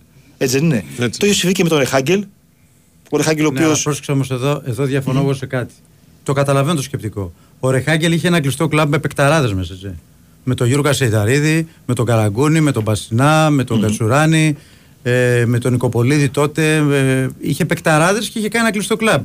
Εδώ δεν μπορεί να πεις ότι έχει τόσους πολλούς μεγάλους παίκτες στην εθνική. Δηλαδή το καταλαβαίνω για έναν κορμό, αλλά σε κάποιες θέσεις θα έπρεπε να παίρνει κάποιες αποφάσεις τουλάχιστον για κάποιους παίκτες που αποδεικμένα εδώ καιρό είναι πολύ καλά να τους έχει. Πάντα γίνεται κουβέντα για τις επιλογές ναι. διαχρονικά από το δύο χιλιάδες τέσσερα και πιο πριν, δεκαετίες ενενήντα ογδόντα, τα πέτρινα χρόνια, πάντα λέγαμε ποιον μπαίνει και δεν μπαίνει κτλ. Ε, θυμίζω στην εποχή του Ρεχάγκελ άφηνε τον παίκτη στον άξονα όπως ο Ζήκος ναι, και ο Στορτίδης. Έπαιρνε άλλους καλούς παίκτες. Στον Πασινά φίλε και τον Κατσουράνη. Δεν είναι να πεις, ε, κατάλαβες τι να σου πω. Ε, και τότε είχαν μείνει εκτός αρκετοί καλοί παίκτες. Πάρα πολύ καλοί. Ο Ζήκος είχε πάει το τελικό του UEFA Champions League. Ναι, το ξέρω. Ο Στορτίδης ήταν κορυφαίος παίκτης του Ολυμπιακού. Σου λέω το αντίστοιχο όμως, ότι είχε παικταράδες. Ο Γιωργάτος είχε πάει στην Ίντερ, δεν έπαιζε ο Γιωργάτος. Ήταν άλλο το Γιωργάτος. Για μη αγωνιστικούς λόγους. Ήταν για πειθαρχικούς λόγους. Λοιπόν, αλλά θέλω να σου πω δεν πάει να γίνει σύγκριση, γιατί τώρα δεν έχουμε τόσο πολλές και μεγάλες προσωπικότητες στην εθνική. Και επίσης κάτι θα θέλω να πω: πολλά παιδιά του τέσσερα έπαιζαν και σε άλλες θέσεις χωρίς να γκρινιάζουν. Να θυμίζω ο Χαριζάς έχει παίξει δεξί half extreme. Γιαννακόπουλος. Έχει παίξει που παίζε, αριστερά, αριστερά, δεξιά, παντού. Ε, και άλλοι ποδοσφαιριστές. Το μεγάλο γκολ στην πρόκριση, στην πορεία της πρόκρισης εθνικής, το είχε βάλει από, αριστε, από θέση αριστερό εξτρέμου για να κούπλουσε. Ναι. Σαραγώσα με την Ισπανία. Σωστό, σωστό. Που είναι κρίσιμο παιχνίδι εκείνο για το Ρεχάγκελ, να ξέρεις. Αλλά πες ναι, ότι. Ναι. Πες όμως ότι. Τον είχαν, τον είχαν έτοιμο, ναι, μπορούσε, τον έπαιζε ναι. πολύ το ενδεχόμενο. Ναι. Ε, βεβαίως, αλλιώς είναι να παίζεις δεξί εξτρέμ και αριστερά. Δεν είναι μεγάλη διαφορά δεξί εξτρέμ και αριστερό εξτρέμ. Και αλλιώς να παίζεις σεντερφόρ και να σε βάλει να παίξεις back ή half. Είναι διαφορετικό. Τα έλυσες όλα στο τρίτο αμπάκο. Να πούμε και τα αγωνιστικά πράγματα. Ναι, να πεις ω άλλο πογέτη. Κάνε και την εντεκάδα τώρα. Όχι, εντεκάδα θα την πω αύριο, την κρατάω. Επιτρέψτε μου, είπαμε τόσα πράγματα σήμερα. Στην προπόνηση η οποία έγινε χθες στο Μαζαράκι, υπάρχει και σήμερα. Μπήκε κανονικά στην ομάδα και ο Κουρμπέλης που είχε ένα πρόβλημα στα περβρά του. Δεν είχε παίξει με την Κασίμπασα, κοντά στην Κασίμπασα την Παρασκευή. Είναι διαθέσιμος. Ο μοναδικός που έμεινε εκτός γιατί είχε την πτήση από, το, από, την, από την Ατλάντα ήταν ο Γιακουμάκης. Σήμερα θα προπονηθεί κανονικά και ο Φόρτ από τις ομάδες του εμ ελ ες. Ε, γύρισε δηλαδή στην Ελλάδα χθες το απόγευμα. Ε, τώρα το μοναδικό που υπάρχει σίγουρα είναι ότι δεν θα παίξει ο Μαυροπάνος που έχει συμπληρώσει κάρτες. Δέχτηκε κόκκινη κάρτα ναι, στο Μάτσο με της Γαλλίας και είναι εκτός. Και τη θέση θα πάρει ή ο Ρέτσος ή ο Κουλιεράκης. Ένας από τους δύο mm-hmm. διεκδικούν τη θέση. Mm-hmm. Είναι πενήντα πενήντα. Τώρα τα υπόλοιπα θα τα δούμε τις επόμενες μέρες από αύριο. Χατζηδιάκος παίζει αριστερό στόπερ. Θα δούμε. Ναι. Αν, παίξει, θα... αν παίζει αριστερά ο Χατζηδιάκος. Αν παίξει ο Χατζηδιάκος δεξί, αν παίξει αριστερά ο Χατζηδιάκος, δεν θα παίξει ο Κουλιεράκης. Θα παίξει ο Ρέτσος. Ναι. Γι' αυτό σε ρωτάω. Ναι, ναι, ναι. Ε, το μόνο βέβαια που υπάρχει αυτή τη στιγμή δεδομένα ότι ένας είναι ο Χατζηδιάκος και άλλος θα είναι ή ο, ε, ή ο Ρέτσος ή ο Κουλιεράκης. Βάζω λίγο ένα μικρό προβάδισμα σχετικά με ίσως το, θεωρητικά στο, στο Ρέτσο mm-hmm. που είναι και σε καλή κατάσταση στον Ολυμπιακό. Και ο Κουλιεράκης πάει καλά. Ο Κουλιεράκης πάει πάρα πολύ καλά. Αλλά ίσως επειδή είναι πιο έμπειρος ο Ρέτσος από τον Κουλιεράκη να έχει ένα μικρό προβάδισμα, θεωρητικά πάντα, χωρίς να έχει δείξει τίποτα. Πάντως γενικά στην ενδεκάδα, σε σχέση με τα τελευταία μάτς, θα έχουμε ελάχιστες προσαφέρειες. Είναι το μόνο σίγουρο αυτό δηλαδή. Τώρα, πέντε ή δέκα παρατέταρτο το παιχνίδι. Ναι. Ολλανδία-Ελλάδα. Αν μείνουμε μπροστά από τους Ολλανδούς, κρατάμε το προβάδισμα και προχωράμε. Βέβαια. Λοιπόν, πάμε break κυρίες και κύριοι και επιστρέφουμε. Ναι. Η bwinΣΠΟΡ εφ εμ ενενήντα τέσσερα κόμμα έξι. Ποιος θα μας πει για το θεώρημα των εντός, εκτός και επιταυτά? Κύριε, να πω, να πω. Ναι, Πετράκη. Είναι όταν η Φιμπραν μας καλύπτει με το σύστημα θερμομόνωσης τόσο μέσα, έξω, αλλά και πάνω κάτω, κατακόρυφα στο δομικό στοιχείο. Έχει δίκιο ο Πετράκης. Γιατί η ενεργειακή ασπίδα της Φιμπραν με πετροβάμβακα Φιμπραν Γκέο στους τοίχους και με ξυλασμένη πολυστερίνη Φιμπραν εξ πι ες στο δώμα μονώνει μέσα έξω, αλλά και πάνω κάτω το σπίτι μας. Μέσα έξω, Φιμπραν. Σπούδες μαγειρικής ξενοδοχειακών. Από σήμερα αλλάζεις επίπεδο. Εκπαιδευτικό πρόγραμμα Hospitality Forward. Από το ΙΕΚ ΑΚΜΗ και τον ξενοδοχειακό όμιλο Σανίκος. Και σύμβολο εργασίας από το πρώτο εξάμηνο. Και εκπαίδευση από το πιο δυνατό team. Και χίλια ευρώ μπόνους με την αποφοίτηση. Κάνε τώρα το επόμενο μεγάλο βήμα για καριέρα στον τουρισμό. hospitality forward τελεία gr. Για περισσότερες πληροφορίες αναφορικά με το εξοικονομώ, επικοινωνήστε απευθείας με την εταιρεία που ξέρει την κατασκευή μέσα έξω στη δωρεάν τηλεφωνική γραμμή τεχνικής υποστήριξης οκτώ ένα ένα εννιά μηδέν χιλιάδες και στο fibran τελεία gr. Η bwinΣΠΟΡ εφ εμ ενενήντα τέσσερα κόμμα έξι. Πόσο busy ήταν η τελευταία χθεσινή ημέρα, γραφικά στην Ελλάδα το ζήσαμε, στην Ευρώπη έχουν ψηλοτελειώσει. Πάμε να δούμε τι γίνεται στον κόσμο. Χρήστος Τερακόπουλος είναι μαζί μας. Καλημέρα σας κύριε. Γεια σας Χριστό. Καλημέρα, καλημέρα. Τι κάνουμε? Καλά, καλά, καλά. Μια χαρά, μια χαρά. Καλά. Εντάξει, δεν είχε τώρα, χθες τι να έχει τώρα. Η επιστροφή του Ράμος στη Σεβίλη μόνο. Ναι, ναι, ναι, αυτό είναι το πιο σημαντικό. Ήταν να πάει Σαουδική Αραβία, αλλά τελικά πήγε σε Σεβίλη. Ναι, προτίμησε να γυρίσει στη Σεβίλη και καλά έκανε πιθανώς. Πιο καλό σημείο για να ολοκληρώσει, γιατί δεν νομίζω ότι πρέπει να υπάρχει και συνέχεια πάνω σε αυτό την καριέρα του. Αυτή είναι η γενικότερη κουβέντα. Τέλος πάντων. Και τώρα μπαίνουμε σε φάση της εβδομάδας. Ε, εθνικής, εθνικών ομάδων. Πότε φεύγετε αυτό? Αύριο. Αύριο, ε. Mm. Αύριο το μάτσο με την Ολλανδία, εντάξει, είναι πάρα πολύ σημαντικό. Γιατί... Ε, εντάξει, και με μια διαχειρίσιμη ήττα ακόμα είσαι μέσα, αλλά μετά την ήττα, να μου πεις με τη Γαλλία, δεν περίμενες να πάρεις κάτι, οτιδήποτε έπαιρνες ήταν εμπόνους. Ε, τη Γαλλία μάλιστα και η εικόνα ήταν και πολύ καλή. Ναι βέβαια, σταθήκαμε μια χαρά. Μια χαρά σταθήκαμε, βέβαια, βέβαια. Αλλά εδώ τώρα κοίτα τι γίνεται. Αν θέλεις πραγματικά να πεις ότι εγώ θέλω να βάλω από κάτω Ολλανδία, Ιρλανδία, γιατί αυτούς... Από την αρχή συζητήσαμε αν μπορούμε να βάλουμε που κάτω. Την Ιρλανδία την έχεις κερδίσει και τον επόμενο μήνα θα πας στο Δουβλίνο και εδώ παίζεις με την Ολλανδία. Αν θέλεις οτιδήποτε άλλο, αν υπολογίσεις ότι ακόμα και αν χάσεις να είναι μια ήττα διαχειρίσιμη, διαχειρίσιμη εγώ την εννοώ δηλαδή με ένα γκολ διαφορά ή κάτι τέτοιο, ώστε να πεις ότι πάω στην Ιρλανδία τον άλλο μήνα, κάνω εγώ μια νίκη, μήπως η Ολλανδία στα δύο μάτς με την Ιρλανδία δεν κάνει δύο νίκες και να έχεις το παιχνίδι με την Ολλανδία. Ο επόμενος μήνας είναι ο πιο κομβικός. Είναι τα δύο παιχνίδια, Ιρλανδία και Ολλανδία. Γιατί μετά τελειώνεις όλες τις υποχρεώσεις σου με τη Γαλλία εντός, αλλά η Γαλλία μέχρι τότε και πρώτη θα είναι. Όχι ότι η Γαλλία δεν θέλει, γιατί η Γαλλία θέλει να κάνει νίκες σε όλα τα παιχνίδια της. Αλλά είδαμε ότι και στην Ιρλανδία η Γαλλία δυσκολεύτηκε μέχρι να κερδίσει. Mm-hmm. Μάλιστα είχε γίνει ο Μουγιάννη, είχε κάνει μία από τις αποκρούσεις της σεζόν της περσινής χρονιάς, έτσι, στο μάτς εκείνο. Στο φινάλε νομίζω ήταν. Ότι... Στο φινάλε του στο... το αγώνα, ναι. Mm. Να πεις ότι ρε παιδί μου, αν το τελευταίο μάτς με τη Γαλλία είναι μέσα, η Γαλλία είναι πρώτη. Εγώ δεν σου λέω θα την κερδίσει τη Γαλλία, έτσι. Αλλά η Γαλλία μπορεί να μην έρθει εδώ Νοέμβριο μήνα με τους στάρτης. Ή να αλλάξει παίκτες και να μην σκοτωθεί. Οκ. Okay. Αν έρθει μισοπαλία σου λέει δεν έγινε και τίποτα. Σιγά πρώτοι είμαστε πάλι. Ε, θα μου πεις σενάρια είναι. Ναι, στα σενάρια αυτά πρέπει να το υπολογίσεις. Ότι αυτό είναι ένα, ένα... Αλλά για να, για να ζήσεις αυτό το αβαντάζ του τελευταίου μάτς μέσα με τη Γαλλία που θα έχει προκληθεί, γιατί θα έχει προκληθεί η Γαλλία στο τελευταίο παιχνίδι, ε, πρέπει να είσαι ζωντανός στα δύο μάτς με την Ολλανδία. Έτσι δεν είναι. Ναι. Οι ίδιους βαθμούς, νίκη-νίκη, δύο ισοπαλίες, μέσα ισοπαλία, έξω ισοπαλία, ή τέλος πάντων να μην σε έχει, έχει βάλει η Ολλανδία από κάτω, γιατί αν σε κερδίσει δύο φορές δεν συζητάς. Τι αν συζητήσεις. Πάντως Χριστό, για να είμαστε δίκαιοι, όταν έγινε κλήρωση και είδαμε αυτόν τον όμιλο, όλοι μας είπαμε ότι απίθανο οτιδήποτε συμβεί. Δηλαδή... Ναι, όχι, απίθανο, απίθανο δεν είπα μετά. Όχι, εγώ από την πρώτη στιγμή είπα ότι με την Ολλανδία θα το παλέψουμε. Ναι, παιδί μου, αλλά δεν, δεν, δεν, έχω καμία, δεν έχω καμία εμπιστοσύνη στην Εθνική. Εγώ την Ολλανδία δεν τρέχω. Δε, αλλά δε, δεν έχω καμία εμπιστοσύνη στην Εθνική. Η Ολλανδία εδώ και πάρα πολλά. Ναι, πάλι. Δεν νομίζω ότι είναι αποτυχία αν δεν περάσει από αυτόν τον όμιλο. Όχι, αυτό αν, λέω. Αν δεν προκριθείς με Γαλλία και Ολλανδία στον όμιλο, αποτυχία θα ήταν να σε αφήσει και η Ιρλανδία. Ακριβώς. Αυτό θέλω να πω. Εκεί ναι. Αυτό θέλω να πω. Ε, και έχεις και μία ευκαιρία ακόμα τον επόμενο Μάρτιο στα μπαράζ. Ναι. Ε, του, ναι, τα, τα μπαράζ τα οποία κέρδισες στη συμμετοχή σου εκεί και αυτό ήταν σημαντικό τελικά από mm. το Nations League. Όμως είναι μία μεταβατική περίοδος της Εθνικής Ολλανδίας εδώ και αρκετά χρόνια. Mm. Μια Ολλανδία η οποία μετά το δεκατέσσερα και την uh, τρίτη θέση στο Μουντιάλ δύο φορές δεν πήγε σε μεγάλες διοργανώσεις και όταν πήγε δεν έκανε και κάτι να τρελάνει τον κόσμο, ε, με πολλά θέματα, με πολλά προβλήματα. Έχω την εντύπωση ότι έχουν χάσει λίγο και την ταυτότητά τους οι Ολλανδοί, την ποδοσφαιρική τους ταυτότητα. Δηλαδή πιο παλιά ξέραμε ξεκάθαρα, βλέποντας μια εθνική Ολλανδίας, ακόμα και από τις κλήσεις, τι έχει στο μυαλό του προπονητής. Έχω την εντύπωση ότι όλοι όσοι πέρασαν αυτά τα χρόνια ξανά από τον πάγκο, Ε, δεν, κανένας δεν κατα, κατέληξε πού ακριβώς και τι ακριβώς ποδόσφαιρο θέλει να παίξει. Ε, τακτικά, κακά τα ψέματα επίσης, εκεί που ήταν πολύ μπροστά από όλους οι Ολλανδοί, έχουν μείνει νομίζω πίσω, έχουν μείνει πίσω από πολλούς, έχουν μείνει πίσω από αυτούς που πήραν τις δικές τους ιδέες και τις προχώρησαν παρακάτω για μεγάλο διάστημα. Η Ισπανία, ας πούμε, έτσι. Ε, οι Ισπανοί προπονητές είναι πιο μπροστά από τους Ολλανδούς προπονητές πλέον. Ε, οι Γερμανοί προπονητές επίσης, παρά τα πάνω και τα κάτω της εθνικής Γερμανίας, ως, οι Γερμανοί προπονητές όμως τις ιδέες τους τις ανέπτυξαν. Βλέπεις ότι οι Ολλανδοί έμειναν πίσω, οι Ολλανδοί προπονητές γενικώς. Ή τουλάχιστον δεν ξεχωρίζεις κάτι στις ιδέες τους που να τους διαφοροποιεί.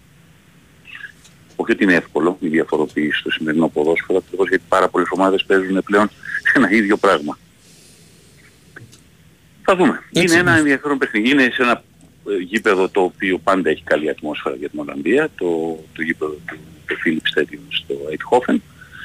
Ε, και την Κυριακή μετά ακολουθεί το μάτσο με τον Γιβραλτάρ. Να πω ότι δεν έχει καμία, να πω, δεν έχει καμία σημασία η διαφορά τερμάτων. Όχι, είναι, μόνος πάντα, παραμένει, μας, αυτό, αυτούς που ναι, πα, παραμένει πάρα πολύ πάντα αυτό το τόσο του Φίλιπ Στέντιον στο Αιτχόφεν. Ε, και την Κυριακή μετά ακολουθεί το μάτσο με τον Γιβραλτάρ. Να πω ότι δεν έχει καμία... Να πω δεν έχει καμία σημασία η διαφορά τερμάτων. Όχι, είναι, πάντα, παραμένει, μας, αυτό, που ναι, πα, παραμένει πάρα πολύ πάντα αυτό το τόσο μεγάλο, δηλαδή αυτό το πράγμα που δεν μπορούν FIFA και UEFA να συνεννοηθούν, να ξεκαθαρίσουν ναι. μεταξύ τους και να συνεννοηθούν, να υπάρχει ένας τρόπος. Ε, μία διοργάνωση να σκέφτεσαι ισχύει η διαφορά τερμάτων, στον άλλη διοργάνωση να λες μεταξύ τους αγώνες. Να πηγαίνεις στο Ολυμπιακό τουρνουά να μην ξέρεις ποιο από τα δύο ισχύει. Α, είναι FIFA, πρέπει να ισχύει αυτό. ε, το, το Copa America, άλλη εντελώς διαδικασία. Ε, ε, ε, κα, κάποια στιγμή δηλαδή, ας πάρει μια γενικότερη απόφαση παγκοσμίως, αλλά δεν θέλουν να πάρουν παγκοσμίως. Απόφαση είναι ολιστικό και μετάκλητο αυτό.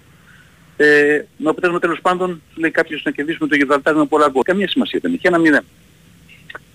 Για τον κόσμο είναι ωραίο να κερδίσεις και για την ομάδα και για την ψυχολογία της να κερδίσεις με ένα τρία μηδέν τέσσερα μηδέν. Αν και από ό,τι βλέπουμε πια και τα πολύ μεγάλα σπορ και τα λοιπά αρχίζουν και κλείπουν. Όλες οι ομάδες τραβάνε ένα χειρόφρονο από ένα σημείο και τα περισσότερα παιχνίδια, ακόμα και αυτά τα οποία έχουν εξασφαλίσει τη νίκη. Οπότε το, το μεγάλο κλειδί είναι το μάτι στο Σαϊκό. Μάλιστα. Μάλιστα. Καλό ταξίδι, Χριστός. Χριστός, ευχαριστούμε πάρα πολύ. Yeah. Λοιπόν, εγώ να σας πω ότι επειδή υπάρχουν πάρα πολλά ζητήματα με τους λογαριασμούς τώρα που έρχεται το φθινόπωρο, υπάρχει μια επιλογή να τα βάλουμε με αυτό. Να θωρακίσει το σπίτι σας με την ενεργειακή ασπίδα της Φιμπράνης, ο στήμονος του σπιτιού με συστήματα εξωτερικής θερμοπρόσωψης με πετροβάβα, καφή, μπρανγκέο και εξυλασμένη πολυστηρινή Φιμπράν εξ πι ες, λειτουργούν ως ασπίδα και μειώνουν κάθετα την ανάγκη χρήσης και άρα α, κόστου. Χρήσης των ενεργοβόρων ε, συστημάτων θέρμανσης και ψύξης και άρα κόστους. Δεν είναι μόνο αυτό, κερδίζετε και σε ηχομόνωση, πυροπροστασία και φυσική διαπνοή. Αξιοποιήστε λοιπόν τα σωστά πλεονεκτήματα αυτά, κάνοντας αίτηση στο νέο εξοικονομό αυτονομό. Επικοινωνήστε με τη Φιμπράν και οι άνθρωποι της θα σας δώσουν όλες τις λεπτομέρειες. Για να ενημερωθείτε για τα συστήματα εξωτερικής θερμομόνωσης με Πετροβάβα Καφεμπράν, καλείτε και ρωτάτε την εταιρεία που ξέρει την κατασκευή μέσα έξω στο οκτώ ένα ένα ενενήντα χιλιάδες ή στο double-u double-u double-u τελεία fibran τελεία gr. Κύριε, φτάσαμε στο φινάλε. Ναι. Ήταν ο Τάσος Νικολογιάννης. Ήταν ο Βάιος Τσούτσικας. Ήταν ο Κυριάκος Σταθερόπουλος στα πλατό. Ήταν ο Σωτήρης Ταμπάκος στην οργάνωση παραγωγής εκπομπής. Ακολουθεί δελτίο ειδήσεων και μετά Αντώνης Πανούτσος, Αντώνης Καρπετόπουλος. Γεια σας.